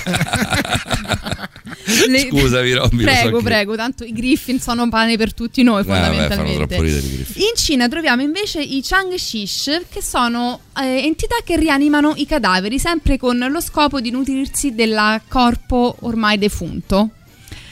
Particolare in tutta questa parte orientale è ciò che probabilmente ha portato la cultura del vampiro nella parte del- dell'Europa mh, eh, orientale, Sì, proprio de- della centro-orientale. tra- centro-orientale, proprio della Transilvania. La cultura gitana. immagino. Esattamente, sono Ah, proprio i gitani, splendida, eh, i zingari, che hanno un- fondamentalmente la loro figura di vampiro ancora tutt'oggi considerata plausibile. Vero? Sì, sì, ovviamente si parla sempre della morte avvenuta in maniera traumatica e ad oggi alcune, mh, alcuni gruppi, alcune etnie hanno l'usanza di eh, seppellire il defunto con un, ehm, uno strumento nel cuore infilzato, possa essere generalmente o di legno o di metallo. Per finire di ucciderlo, Sì, per essere sicuri eh, che non morto. ritorni. E lasciare comunque in, scanso equivoci delle offerte perché il mullo, così si chiama il vampiro dei gitani degli zingari, Mollo? Mullo. Mullo, mullo. se dovesse tornare, eh, anzitutto sarebbe impossibile da sterminare se non con dei rituali di magia molto particolari, anche se c'è da dire che mm, vivrebbe circa 5 anni.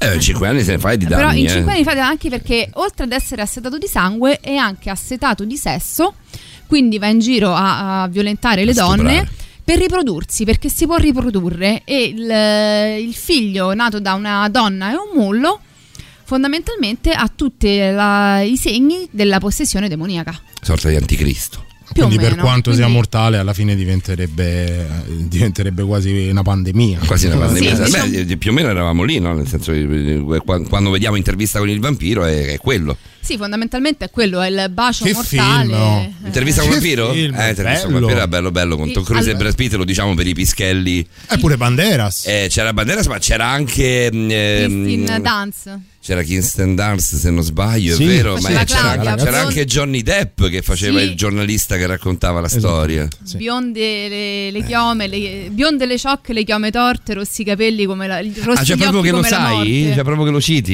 Io il libro lo so a memoria perché è uno dei miei È molto bello il libro, Io me l'hanno detto in Se tanti, doveste avvicinarvi alla saga della Anne Rice, io ve la consiglio vivamente di iniziare proprio ovviamente da intervista col vampiro. Che poi è un bel, è un bel malloppone? Eh, intervista, del- con, eh, l'intervista con il vampiro di tutta la saga è quello più piccolo. Pensa. Però si leggono veramente in eh, poche ore. Sono meravigliosi. sono- sono Han- sicuro di questo. Proprio consiglio.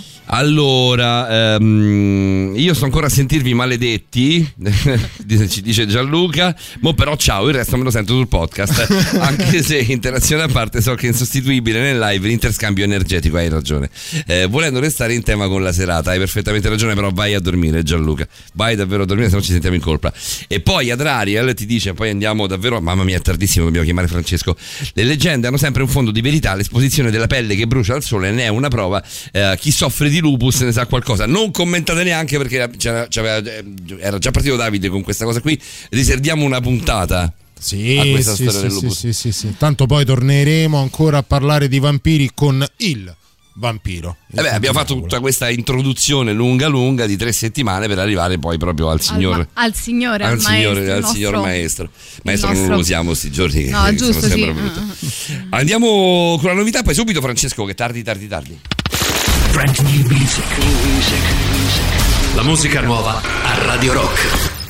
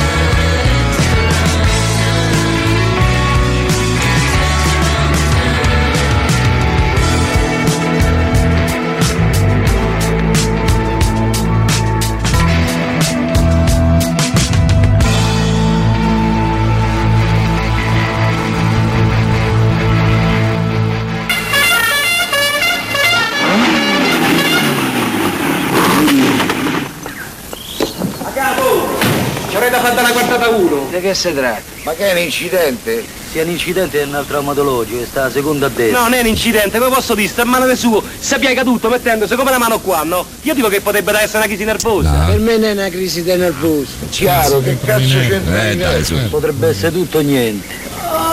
Potrebbe essere tutto e niente casco per terra tutte le volte. Tocca farlo visitare, portarlo all'osservazione e chiamare il dottore. A proposito, ma c'è sta il dottore? Ci sta, ci sta, ci sta il dottorino. E meno male Francesco Di Fanto, buonanotte Francesco. Eccoci, buonanotte nostro Davide, esperto Paolo, Roberta, eccoci qui, eccoci Ciao qui. Francesco. Ma guarda, sei, sei sveglissimo. Io è adoro veramente questa figo persona. sentirti a quest'ora perché ci dai una, Una la carica. giusta verve. Ti rimette, ti rimette davvero in carreggiata Sì, di sì, Fante. eh? Ma io non capisco. Una Tu, carica di energia io sono convinto di Fante che tu hai ascoltato tutta la trasmissione a partire da Bazzucchi. Io questo sono convinto. Cioè tu quando è mezzanotte, non so se senti prima, non mi interessa, non lo voglio sapere, ma sono sicuro che a mezzanotte e uno tutti i colleghi. Adesso No, ma anche qualche, qualche minuto prima perché mi sono messo a ballare la sigla finale di Bazooka. Mi sembra il Toccami, minimo, Toccami dai, che era, che, insomma... Ah, quella di Verdone, eh? Toccami? No, toccami, toccami, dai. ok, quella, ok, ok, eh, ok, ok, sì, perché- la, perché la- toccami la quella- ballo spesso. Sì, La ballo sì, La sì, ballo spesso. Ma che scena è di Fanta? La ballo spesso. Secondo me di Fante sei tra poco sarai al mio livello, cioè verrai bullizzato da Calcabrina. Tra poi io sono convinto di questo, è che tu sei più professionale di me, No. quindi hai più, hai- hai più carte al tuo, Invece al tuo tu mazzo. sappi, tu sappi che quando sarà possibile avere qui Francesco Di Fante, lui si unirà prossima. alla folta schiera di chi ti bullizza, cioè verrà Sì, a braccetto con me, Simone Maurovic, ormai anche Roberta. Ma non è Io vero, ormai non ho lo capito. bullizzo Paolo, Eh beh, oh, stasera mi hai bullizzato un po' quando mi hai detto non, non fare quella cosa. Quando- eh, dopo, dopo te lo dico.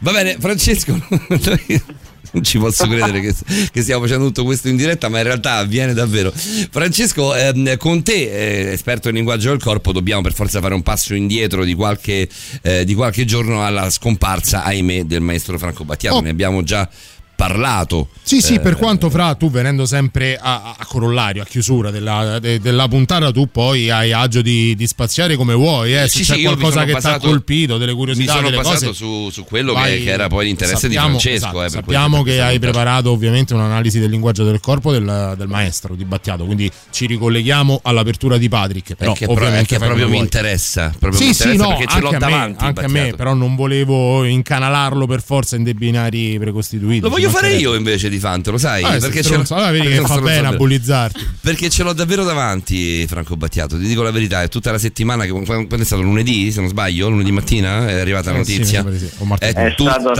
sì, lunedì. al tutta la settimana che ce l'ho davvero davanti. Non ho, non- non ho visto niente in televisione, però è come se, come se lo vedessi, davvero, è, è- è impressionante. Quindi sentire la tua eh, analisi in linguaggio del corpo mi, mi- mi aiuta sicuramente a focalizzarlo meglio. Quindi sono io questa Beh. volta che ti chiedo.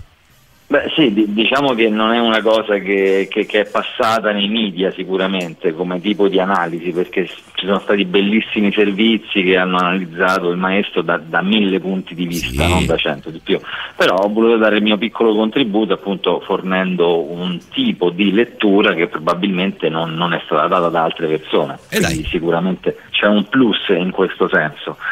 E, beh, in qualche modo si ricollega anche al fatto, beh, innanzitutto complimenti a Roberta per l'intervento dei, dei vampiri Grazie. che è parte di una trilogia molto interessante e non a caso mi travestivo spesso da vampiro ad Halloween. Mamma mia, quanto ti ci vedo non di caso, non a caso. Quanto ti ci vedo? Ma con la farina in faccia? Cioè per farti, per farti bianco per, per via dell'emofilia? Col cerone, che cafarina, Paolo. Ma tu tutto riconduci all'arte culinaria, ma che cos'è? Ma che c'entra? Mia mamma da bambino Con la farina. mica il cerone. Tecnicamente si chiama polvere di riso. Hai capito? Questo per lei che è celiaca. No, il- No, esatto. è quella. Scusate, Quella mia- bianca. La polvere di riso, ma guarda che siete proprio Francesco, veramente, io non so come chiederti scusa. Va, va. Ma io non so, in te andrei Io avanti. non so come buttarti fuori da questa trasmissione, non hai capito com'è la storia. Eh, guarda, qualche suggerimento lo trovi Non ti facile. preoccupare che tanto il modo troviamo. Andiamo quindi- Francesco. Sì, cominciando appunto dai complimenti a Roberta per il tema sul vampirismo che è veramente insomma, affascinante e mi collego anche appunto alla parentesi iniziale di Battiato di, di Patrick che parlava di, di motivazione anche in questo senso.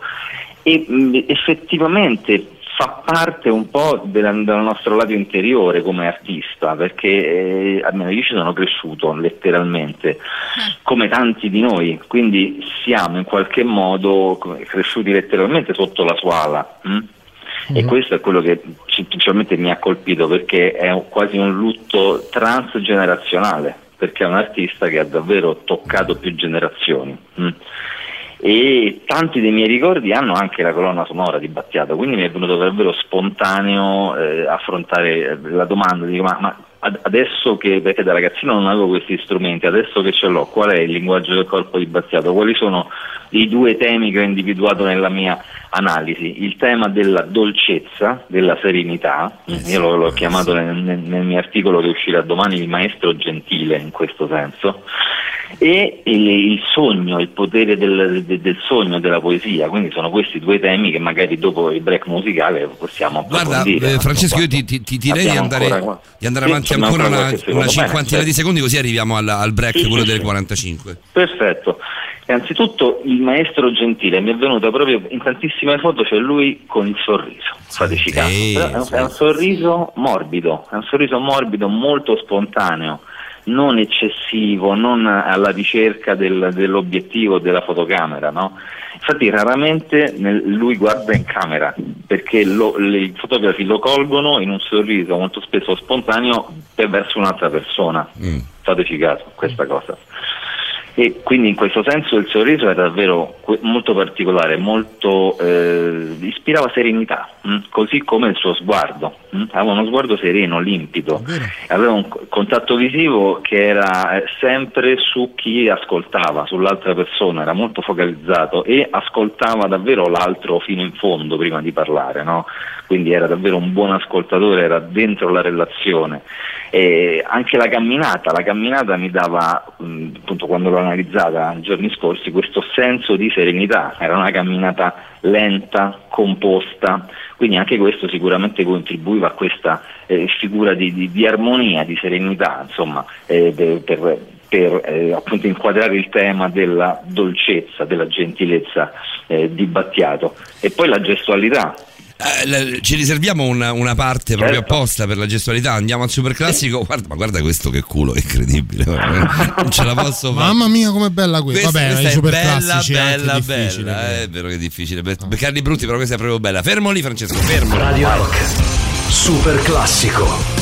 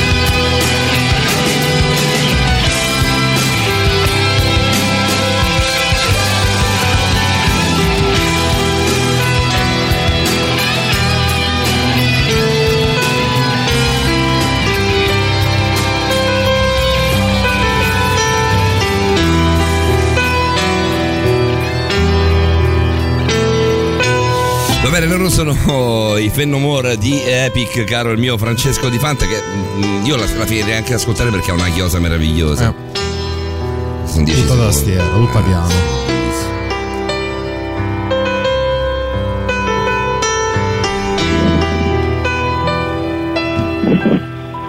Eh, dai, una discrepanza anche dal punto di vista ritmico, no? Eh, musicale, dai, con, con tutto il resto della canzone che chiosa in questo modo qui. Eh, con te, Francesco, eravamo rimasti alla gestualità eh, di Franco Battiato. Ehm, eh, ci sono due gesti che lui fa sempre. Eh, vediamo, se, vediamo se tu li hai, li hai, colpi- li hai carpiti come, così come li ho carpiti anch'io, così come ho fatto io, ci faccio caso più che, più che carpire. Il tuo lavoro è quello proprio di eh, andare a analizzare gesto per gesto. Cominciamo dalle mani? Eh, sì, sì, sì, sì, guarda, le- diciamo i singoli gesti più che altro non li ho messi in evidenza, ho messo in, ge- in ok. evidenza un, um, una tipologia di gesti più che altro. Eh sì, vedi, è- è Proprio- diverso anche il metodo di acquisizione, no? Per me, per me è proprio un gesto che lui fa sempre, per te è una tipologia di, eh, di gesti. No, però può essere anche come dire un gesto che o può scappare nell'analisi, perché comunque no, di di gesti una persona ne fa tanti, no? quando comunica, quando parla o anche in una semplice intervista. Ehm, o anche in generale, ecco, tendo a volte a evidenziare un gesto che può essere particolare o anche appunto dei, dei temi di gestualità. Però cominciamo da te, mi ha incuriosito, qual è il gesto che hai, che hai- che hai notato? Il gesto di portare le, bra- le dita chiuse, io lo, lo racconto come lo, come lo sento fare a te, poi perché non è semplicissimo far vedere in radio un gesto. Eh, le dita Esatto. chiuse con il pollice eh, con- che racchiude tutte le altre, con le altre dita che racchiudono il pollice, puntate verso se stesso come per dire. Ma io che, che c'entro? Come per dire io perché lo chiedi a me? Ah, quindi fai il polli- il- il il pollice pollice- è racchiuso tra tutte le altre quattro dita e punta Ah, verso ok. se stesso. Spesso, spesso e volentieri, io- anche io lo faccio, lo facciamo un po' tutti. Insomma, un gesto tipicamente italiano. Battiato lo faceva molto. È quello di toccarsi anche il petto.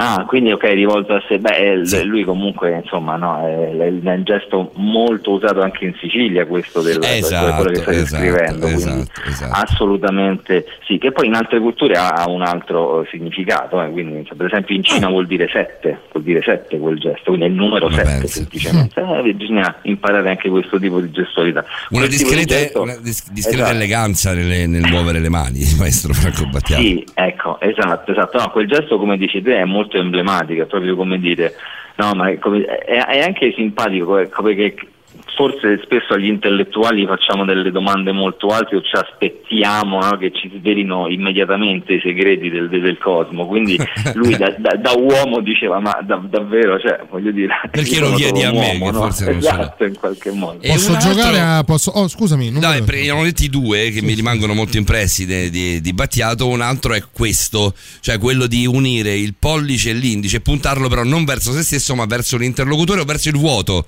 Eh, Francesco, anche facendo movimenti eh, mh, rotatori, questo adesso su Battiato non te lo so dire, però il gesto, anche questo secondo me è siciliano, eh, di puntare il dito verso nessuno in realtà, né verso se stesso né verso nessun altro, ma nel vuoto, è una cosa che Sì. Battiato spiegando fa molte volte. Ma l'indice da solo o l'indice unito al pollice? No, l'indice unito al- Attaccati? no, attaccati però il, il pollice eh, sta alla base dell'indice, diciamo, ecco, non sulla- sull'ultima falange, Ah, ma capito, sulla prima. capito. Beh, quello è il classico gesto della bacchetta che ha diverse Ah, interpretazioni e tra quelle anche molto spesso si, si dà il ritmo al parlato, quindi si aiutano le persone a seguire il proprio discorso ritmando il discorso con, con il dito in questo modo. Ritmando il discorso con il dito, esatto. eh, Questa è, è- è l'immagine che ho io di, eh, Sì, della gestualità sì, sì. di Battiato. Gioco, la- gioco anch'io con voi, eh, partecipo anche a questo gioco. Due differenze sostanziali che ho notato, le stavo anche rivedendo prima, ma l'ho fatto anche in settimana, nelle interviste che riguardano il maestro, interviste che magari sono a corredo della presentazione di un nuovo album, di un'iniziativa che riguarda la sua opera, oppure interviste dove magari, che ne so, pe- penso ad otto e mezzo con, con Lilly Gruber, dove eh, è chiamato in causa per eh, tematiche che vanno al di là della sua opera di artista e cambia molto il- la, postura del corpo. Ad esempio, quando si, si ritrova a presentare un nuovo disco, un nuovo brano, lui spesso ha le gambe accavallate, porta le mani tutte e due congiunte Sì, è vero, sul ginocchio. sul Sì. Sul ginocchio ginocchio lo fa da morire, e si chiude con- nelle sue spalle, mentre invece quando si trova a parlare di cose che possono riguardare la politica, l'attualità, eh, come ti dicevo prima, eh, con le mani tende molto a colorare, a tratteggiare i contorni di- del concetto che, che sta esprimendo, eh, come a volerne sottolineare le- l'interpunzione delle frasi che, che usa e poi sempre in entrambi i casi lui non guarda mai in telecamera, guarda l'intervistatore di turno. Beh, questo, eh, questo mi sembra un discorso di educazione, di correttezza anche televisiva. Però comunque ti stai rivolgendo anche al pubblico che è a casa, quindi ci può stare questo, questo pure è rimpallarsi, vero, no? Però è vero, lui era molto più, eh, era, era un personaggio anche riservato da quello che dice, era, era molto meno per la telecamera e più per l'interlocutore che era lì. Eh sì, Era una sorta di rendersi legato- avulso no? dalle, dalle telecamere. Sì, sì, ma era anche una sua caratteristica, lui era anche riservato, amava i suoi spazi personali, no? E quindi oltre ovviamente al lavoro che faceva che lo portava in pubblico. Però questo che dice è interessante perché magari toccando temi più privati sembrava avere una postura un po' più riservata, no? leggermente più chiusa magari, mentre invece parlando di altri temi le sue mani cominciavano a volteggiare per dare più forza ai suoi pensieri, quindi è molto interessante e corretto il ragionamento eh, di Davide sicuramente. Fermo, fermo lì, Francesco, mi è venuta un'idea fighissima. Fermo lì, fermo lì.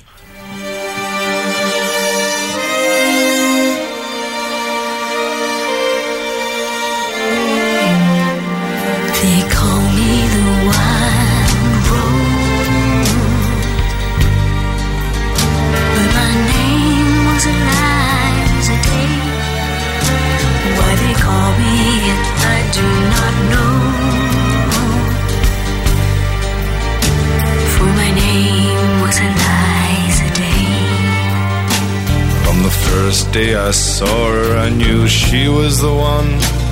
She stared in my eyes and smiled. For her lips were the color of the roses that grew down the river, all bloody and wild. When he knocked on my door and entered the room, my trembling subsided in his sure embrace. He would be my first man, and with a careful hand, he wiped out the tears that ran down my face. They call me the wild rose. But my name was Day. Why they call me that I do not know. For my name was On the second day, I brought her a flower. She's more beautiful than any woman I've seen. I said, Do you know where the wild roses grow? So sweet and scarlet and free.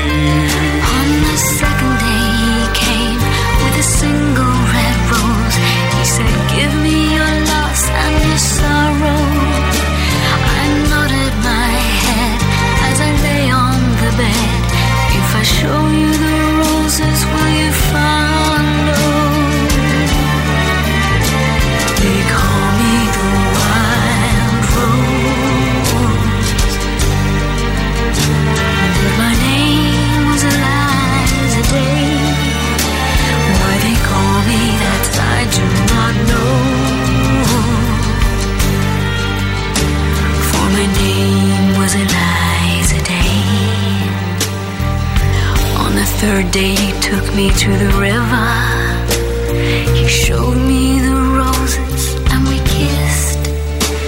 And the last thing I heard was a muttered word as he knelt above me with a rock in his fist. On the last day I took her where the wild roses grow. She lay on the bank, the wind lied as a thief, and I kissed her goodbye said all beauty must die. And I leant down and planted a rose between her teeth.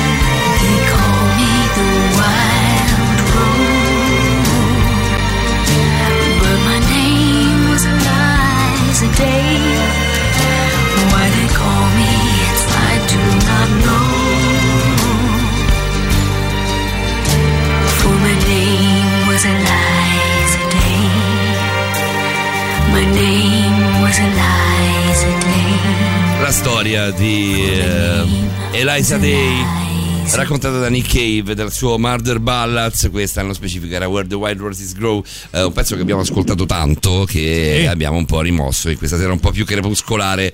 Ritiriamo fuori per farlo ascoltare anche a te caro mio Francesco Di Fante. Per te un po' di messaggi. Ehm, allora aspetta eh. Questo credo sia ancora per Roberta. Eh, non ho mai capito perché gli antichi chiamassero Strix, l'uccellaccio notturno succhiasangue, quando in realtà è il bellissimo Barbagianni. Ciccio, fatemi, fatemi uscire che non si mangia manco stasera. Ehm, ciao, volo Ares. Non so Ciao, cosa vuol dire non si mangia manco stasera, ma mi è inquietante comunque. Forse sta, vorrebbe andare a caccia di sangue anche lui, non so. Qui per Roberta invece ci mandano una foto di- del volume 1 di Favole di Vittoria Fran- Mera- Frances. Vittoria Frances. È bellissima questa copertina. È mer- è- bellissima. È un'illustratrice meravigliosa che si occupa soprattutto di queste tematiche, vampiri, streghe, molto Hai particolare. letto tu qualcosa? Eh, no, eh, so- fa solo illustrazioni, non Ah, Silvia ci scrive che anche i tarocchi. Eh, sono bellissimi, li vorrei Capirai, tanto anch'io. Poi ancora ehm, Francesco è un vampiro, ecco perché è così sveglio, ti dice Adraria. potrebbe essere, eh, potrebbe essere, ce l'hai tutta, anche, anche l'eleganza. Fabrizio aveva avuto una bella idea invece, vedi? Eh, dov'è Fabrizio? Eccolo. Lì. Sarebbe interessante fare una puntata con Roberta e la dottoressa Spina sull'ascendente della figura del vampiro sul genere femminile. Come riferimento cinematografico penso al Dracula di Coppola in cui Mina si danna, tradendo Keanu Reeves, mica gotica, pur di, pur di stare con Vlad, che effettivamente, dire, confronto a Keanu... Ho eh, attraversato gli oceani del tempo al per fina- trovarti. fino al finale devastante. La fai finita? A proposito dei vampiri. Vabbè, ho capito, Ho vampiri. capito, eh, siamo arrivati sopra i 25 gradi, fa un caldo qua dentro sulle zanzare col Gatorade. Non si può stare. cioè, C'è anche no. un professionista al, al telefono. Sì, sono ok. le due- Eh, Francesco, a le proposito di 02 del vampiri, ci stanno facendo dei salassi, le zanzare dentro gli studi che tu non, non ne hai idea. Aspetta che c'è ancora. Sinceramente non ho mai apprezzato, apprezzato tanto la musica di Battiato, ma ho sempre visto in lui e nei suoi comportamenti la splendida umiltà della conoscenza. Che Eh, bello. sì. Bello. Sì. Bravo Adriel. Bello, bello, bello, eh, la splendida umiltà della conoscenza. Non ti posso dire che non sono neanche tanto lontano dall'idea di. Mi sa che è un po' il tuo pensiero Sì, questo è qua su assolutamente il mio Battiato, è un po' il tuo pensiero. Ma in realtà è anche la leggerezza a volte, la, la- la- la- la- la- la pesante leggerezza. Guarda, per me è un artista talmente. Eh, Di, eleva- di spessore talmente Complicato elevato anche. che chiamarlo musicista, chiamarlo cantante è poco. Beh, cantautore Lui- non Sì, era. però lui per no. me è un contributo alla letteratura, alla poesia, alla prosa, non soltanto a- a- all'arte di Euterpe, no? per rimanere in tema, ma eh, non, è, non è per me il mio cantante preferito. Ecco, questo non riesco, non riesco a dirlo. Non, non fa un genere sì. che, eh, che- che- che amo alla follia, ma ne capisco il genio. Beh, negli ultimi 40 anni racchiuderlo in un genere è tosta. Sì, sì, sì, no, ma toccati un po' tutti, ragazzi. Eh, Ah. Sì, sì, sì, beh, lo diciamo prima, prima di Fisiognomica dell'88, da cui abbiamo ascoltato eh, il pezzo che ha scelto Patrick, che ti vengo a cercare. Prima di Fisiognomica lui si dà alla lirica. Che è completamente no, dall'altra parte dal punto di vista musicale. Va bene, Francesco, eh, a me era venuto in mente questo gioco da fare con te, il tuo lavoro, il tuo- la tua passione, quello che la tua passione che poi è diventata in realtà il lavoro eh, di una vita è fighissimo, è pieno di spunti, è pieno di, anche di difficoltà di comprensione per chi poi ti sta a sentire. Non è sempre facile Certo, no, far arrivare eh, tu fai una cosa molto visiva, molto grafica, nel senso che tu guardi una cosa e la devi poi però rit- ritrasporre in radio per quanto riguarda noi. Tu fai tanta televisione, però ri- riguardando noi, eh, noi, noi facciamo radio.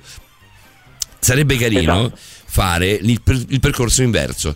Cioè il fatto che tu ci sottoponga eh, magari un, eh, un piccolo video di qualcuno da guardare poi anche in diretta e lasciare che siamo noi a cercare di capire quali sono, vediamo se abbiamo imparato qualcosa in quest'anno con te, cercare di capire noi quali sono i, eh, gli sguardi, eh, gli, eh, le- i piccoli gesti, Tipo le picco- esame? le piccole cose, no, tipo esame, tipo gioco, tipo gioco. Certo, Però mi certo, piacerebbe quello- molto cercare di capire se abbiamo davvero colpito, se hai colpito tu nel segno nel- nello spiegarci delle cose e se abbiamo noi carpi- riusci- se siamo noi in grado di carpire ormai dopo un anno eh, quei piccoli gesti. Eh, io e te abbiamo fatto tanta radio insieme. E io ci penso spesso quando penso che qualcuno stia mentendo a quello che tu ci hai Sì, raccontato sulle anch'io. Ci anch'io. penso, ma non da quest'anno, Francesco, ci penso dalla notte dei tempi, cioè da quando ci conosciamo, ormai sono, più- sono una decina d'anni, insomma, è tanto tempo. Sì. E sono- è Sì, sì, sì. tanto No, è, un gioco, è un gioco interessante, eh, cioè ci possiamo riflettere perché è un gioco interessante, insomma, Ovviamente- che può stimolare elementi. Blando, Francesco, cioè non che mi Una metti- cosa facile, una eh, cosa una cosa- facile, una cosa facile. Già esatto. c'ha paura, già Eh, paura. mi metti, Draghi, che abbiamo, giustamente sì, ti saprei rispondere perché l'abbiamo già fatto, però Draghi per me è proprio una, una porta chiusa. Io non, io non- io non lo capisco, non lo capisco. La non riesco- simmetria, la simmetria del Sì, volto la che simmetria ti ha è- regalato di Draghi. È vero, è vero, il fatto della simmetria e il, il sorriso da una parte e la bocca bassa dall'altra la ricorderò per sempre, però non è facile. Non è facile Abbiamo detto prima quelle che erano le nostre percezioni su, su Battiato, vuoi, vuoi integrare anche tu con lo studio che hai fatto? Sì, no, il tema della leggerezza, del, del sognatore è anche quando in quei momenti in cui eh, diventava serio, ri- diventava ra- rapito, si guardava oltre l'orizzonte, no? Era- in quel momento era davvero l'uomo che riflette, il sognatore e poi la gestualità che come diciamo prima era leggera, morbida, quasi da violinista, tracciava figure nell'aria come un direttore d'orchestra, queste traiettorie impercettibili con gesti poco ampi, poco appariscenti ma calibrati e precisi come le parole che sceglieva per le sue canzoni. Questo è il ricordo Che che ci, ci portiamo via per Stai lui. leggendo da te, Francesco? Eh, come? Stai leggendo da te? Beh no, eh, diciamo l'articolo ci ho lavorato parecchio, alcune parole ce l'ho davvero, però sono, sono Se non- questo- mi chiedevo se era ancora il tuo articolo sul tuo blog, questo volevo intendere. Sì, sì, sì, beh no, alcune parole di quelle che scrivo sono sicuramente prese dal blog, ma perché l'ho scritto Certo, di certo, getto, no, è uno dei, uno- uno dei pochi articoli, di solito li lavoro più volte, questo invece l'ho scritto di getto e ho, ho creduto dalla prima all'ultima parola di quello che scrivevo. Siccome mi ha colpito molto, spontaneo. mi ha Sì. colpito molto, ho pensato adesso vado e mi leggo tutto l'articolo su Non c'è Francesco di Fanta. io l'ho cercato, non c'è Non ancora. è ancora Fra. disponibile. No, esce, esce Eh, domani, domani Ah, verso No, po- poco prima di pranzo. Magari esatto, stasera esatto. proviamo a riposare anche un po' e poi domani andiamo a leggere l'articolo su Capito? Francesco di E a Fanta. Radio. Rock avete, le anteprime. Le anteprime, manco, articoli. e manco le anteprime. spingiamo, manco ce le diciamo che sono anteprime. Fermo lì, Francesco, fermo lì. Brand new music. La musica nuova a Radio Rock.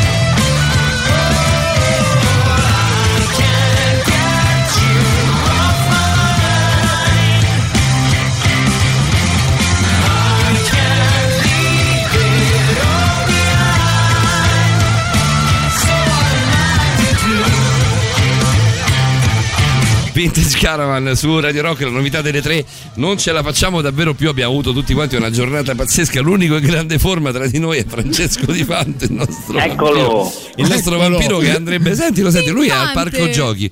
Che secondo me a casa di Fanta adesso. È giorno, pieno. Sì, sì, sì. Cioè lui Sì, sì. eh, eh, secondo me ti stiamo chiamando tipo in Brasile, capito? Sei dall'altra parte completamente. Sei aspettando il brunch. Esatto, esatto. Ho delle lampade solari, ho appena fatto 30 flessioni, mi sono fatto una spremuta. Sei meraviglioso di Fant. Tutto questo riguarda però te e non riguarda assolutamente noi. Io sono completamente moribondo, stasera non ho preso un talk, cioè ho sbagliato tutto lo sbagliabile. Può capitare anche questo, io non mi vergogno affatto. Chi lavora poi ha sempre la possibilità e il bisogno anche di sbagliare per potersi poi correggere. La butto lì così per non essere licenziato proprio questa notte. Ma magari domani con Domani calma. accadrà, eh. Magari no, domani. domani con calma. Perché, perché chiamarmi stanotte? Ma lo dico proprio al Io nostro ho una domanda per. Roberta, Dimmi, ho una domanda caro. per Roberta, in tutto il discorso del vampirismo, ma come facevano i vampiri questi giorni col coprifuoco alle 10? Ecco, Cioè, Eh, non- è un problema, è un vero problema e credo abbiano risolto un po' accroccandosi nelle case. Ho sono- capito. Sono fatti dobbiamo- invitare. Secondo me dobbiamo bullizzare Roberta a questo punto. Beh, io lo faccio Questo- tutti i tu lo fai, mercoledì tu lo fai di brutto. Tu lo fai no, quella- H24, Davide, tu lo fai anche fratello qui. maggiore. Ho preparato una GIF. A Paolo la posso far vedere poi la GIF. Va bene, a Paolo sì. Va bene. Sì, c'è una cosa interessante. C'è una cosa interessante. Va bene. va bene. Franci, Sì, è stato bello. È stato fantastico come Credo sempre. sia stato veramente bello. Da, quello che- da quel che mi ricordo è stato bello. Ci sentiamo settimana prossima. Io te la butto lì. Domani veniamo in radio per eh, il consueto appuntamento mensile con il nostro air check e chiederemo di farti venire in diretta proprio qui da noi. Sarai il nostro- Incrociamo le dita. Incrociamo le dita. Sì. Francesco Di Fanti, il nostro esperto in linguaggio del corpo, grazie. Ci sentiamo tra sette giorni. Comunque vada, o ci si vede o ci si sente. Grazie davvero, Fra. Un abbraccio grande. Buonanotte, Grazie Fra. a voi, Un abbraccio. un abbraccio. Ciao, ciao, ciao. Francesco. Ciao, ciao, ciao, ciao. È stato bello. Stato Sì, bello. bello, Adesso- adesso- intenso. Le, le puntate a 4 col doppio ospite per il macro argomento Eh, son sono toste. sempre molto, molto convulse. La vostra partecipazione, come sempre, c'è stata. Vi ringraziamo. ringraziamo Salutiamo Adriel, notte intensa, Salutiamo notte intensa, argomenti interessanti, grazie a tutti i vostri ospiti, grazie alla bella e acculturata Roberta, eh, guarda Grazie che è veramente voi. così, eh, non solo è bella ma è anche acculturata, anche profumata e grazie a voi due fantastici fuori, sono in fissa. A grande- eh, grazie a voi due fantastici fuori di melone, Eh, notte e alla prossima, ci sentiamo sabato se vorrai Adriel, proprio qui, Eh, se Di vuoi... qui- Di qui invece sì, su beh. Telegram prendo l'ultimo che è arrivato. Buonanotte, ciccini belli, ci scrive Silvia. Ciccini Bella puntata, belli. bravi, bravi, bravi. Ciccini, Buonanotte. grazie sulla carino. fiducia, davvero. Cioè, grazie davvero. È stata, è stata intensa, come dice, come dice Adriel. Allora, appuntamenti al volo. Prima dei ringraziamenti a Roberta, Davide e Paolo. Ehm, gli appuntamenti sono in ordine cronologico. Il primo, quello con Stregati alla rete, con quello- Roberta, con Davide, con Simone, con Federico, Emanuele, Lauretta e basta. perfetto. Eh, li abbiamo detti Siamo noi. tutti, siete voi, non c'è più nessuno. Siete talmente tanti, talmente fuori di melone. Loro, loro davvero, Adriel, sono fuori di melone. Mercoledì che abbiamo? Mercoledì dovremmo avere Gas Adamante come Il Gas. Adamante. Intervistiamo il Gas Adamante mercoledì. Eh, vedete questa cosa dei gruppi che è figa, eh? Sì, sta, sì, prendendo, sì, sta sì, andando sta prendendo bene, bene, sta sta andando bene. veramente Tra un po' li potremmo anche ospitare, credo. Speriamo, Eh, speriamo. l'intanto è quello, magari la dobbiamo- prossima stagione. Anche perché abbiamo lanciato questa cosa un po' così in sordina. A Sì, un tempo po' in una sordina. settimana abbiamo riempito il calendario per due stagioni di stregati. Quindi Questa abbiamo cercato una di fare radio- una è cosa un radio po'. dove i gruppi vengono a suonare, dove Abbiamo- vogliono venire a suonare. Ovviamente ora non c'è la possibilità di ospitarli in studio live, eh, però c'è modo comunque di dare loro visibilità, di far conoscere nuova musica agli ascoltatori Sì. tramite una telefonica che è stata fino ad ora sempre molto divertente con tutti i gruppi che si sono alternati. Continueremo a farlo fino a fine stagione e perché no, magari anche la prossima. Questo ti volevo dire, a proposito dei, di nuovi gruppi, la, nostra amica Marta Bernardi di Scomodo, che abbiamo Sì. sentito ieri nell'ultima ora, del- della quale siamo- per la quale siamo tutti impazziti, è fighissima, proprio bellissima, redazione di bravissima. Scomodo. Sì, eh, sì, tutta la redazione, non, non stiamo qui a farci pubblicità, ci ha fatto conoscere i Peter Punk. Vero? Che io oggi sono andato a, ripescare, a ripescare e risentire. Ragazzi, andate a cercare i Peter Punk guarda perché i Peter sono Punk proprio storia- fighi. i Peter Io non li conoscevo. 30 lo dicevo- anni di storia alle io lo, dice- lo dicevo ieri a Marta, io non li conoscevo. Mi- Ah, mi- ok. qua- Quando abbiamo lasciato il punk, abbiamo lasciato anche questi gruppi. Io lo qui. sai, su queste cose musicali sto sempre un pochino in sordina perché eh, poi quando c'è pure Simone, veramente ho, Simone ho la c'entra. possibilità di avere Simone- delle conoscenze enciclopediche a riguardo. Ora non, non è che possa essere il biografo di Peter Punk, però insomma era un nome abbastanza noto. E io invece dicevo a Marta proprio questo, che non ricordavo, non li conoscevo proprio, non li ricordavo, li avrei ricordati assolutamente. Invece sono andato a sentirmelo e il disco di Peter Punk da cui abbiamo estratto ieri il buffone di Cor- giurare di corte è bellissimo, ragazzi, un disco completamente completamente fuori. Va bene, poi dicevamo appuntamento con Simone Maurovic dalle 21 alle 24 di sabato citofonare Maurovic e poi probabilmente torneremo io e Calcabrina insieme all'amico eh, Simone Maurovic Da mezzanotte alle 3 con Vedremo, la insomma. puntata di Speakers Corner. Invece, per quanto pro- riguarda domenica prossima? Borderline, eh, dovrebbe essere la volta del web del nostro professore Alessandro Brunesti. Ah, c'è il prof, c'è il prof. Confermo il buon Alessandro. della comunicazione e del social media strategy, quindi tutto ciò che riguarda il mondo di internet, dei social e non solo. Ovviamente fissi, come sempre, Patrick Fonbrook e Francesco Di Fanta. Ciao a Fabrizio, buonanotte a Davide e Calcabrina. Buonanotte, Buonanotte, la buonanotte va a Roberta Allegrini. Buonanotte a tutti, grazie per essere stati con noi in questa lunga notte dell'occulto e buonanotte al nostro caro Paolo. Buonanotte, buonanotte a tutti, ci sentiamo la settimana prossima. Ciao, ciao, ciao, belli, ciao, ciao. ciao, ciao. Radio Rock Podcast. Tutto il meglio dei 106 e 600 dove e quando vuoi. Radio Rock c'è e si sente. Anche in podcast.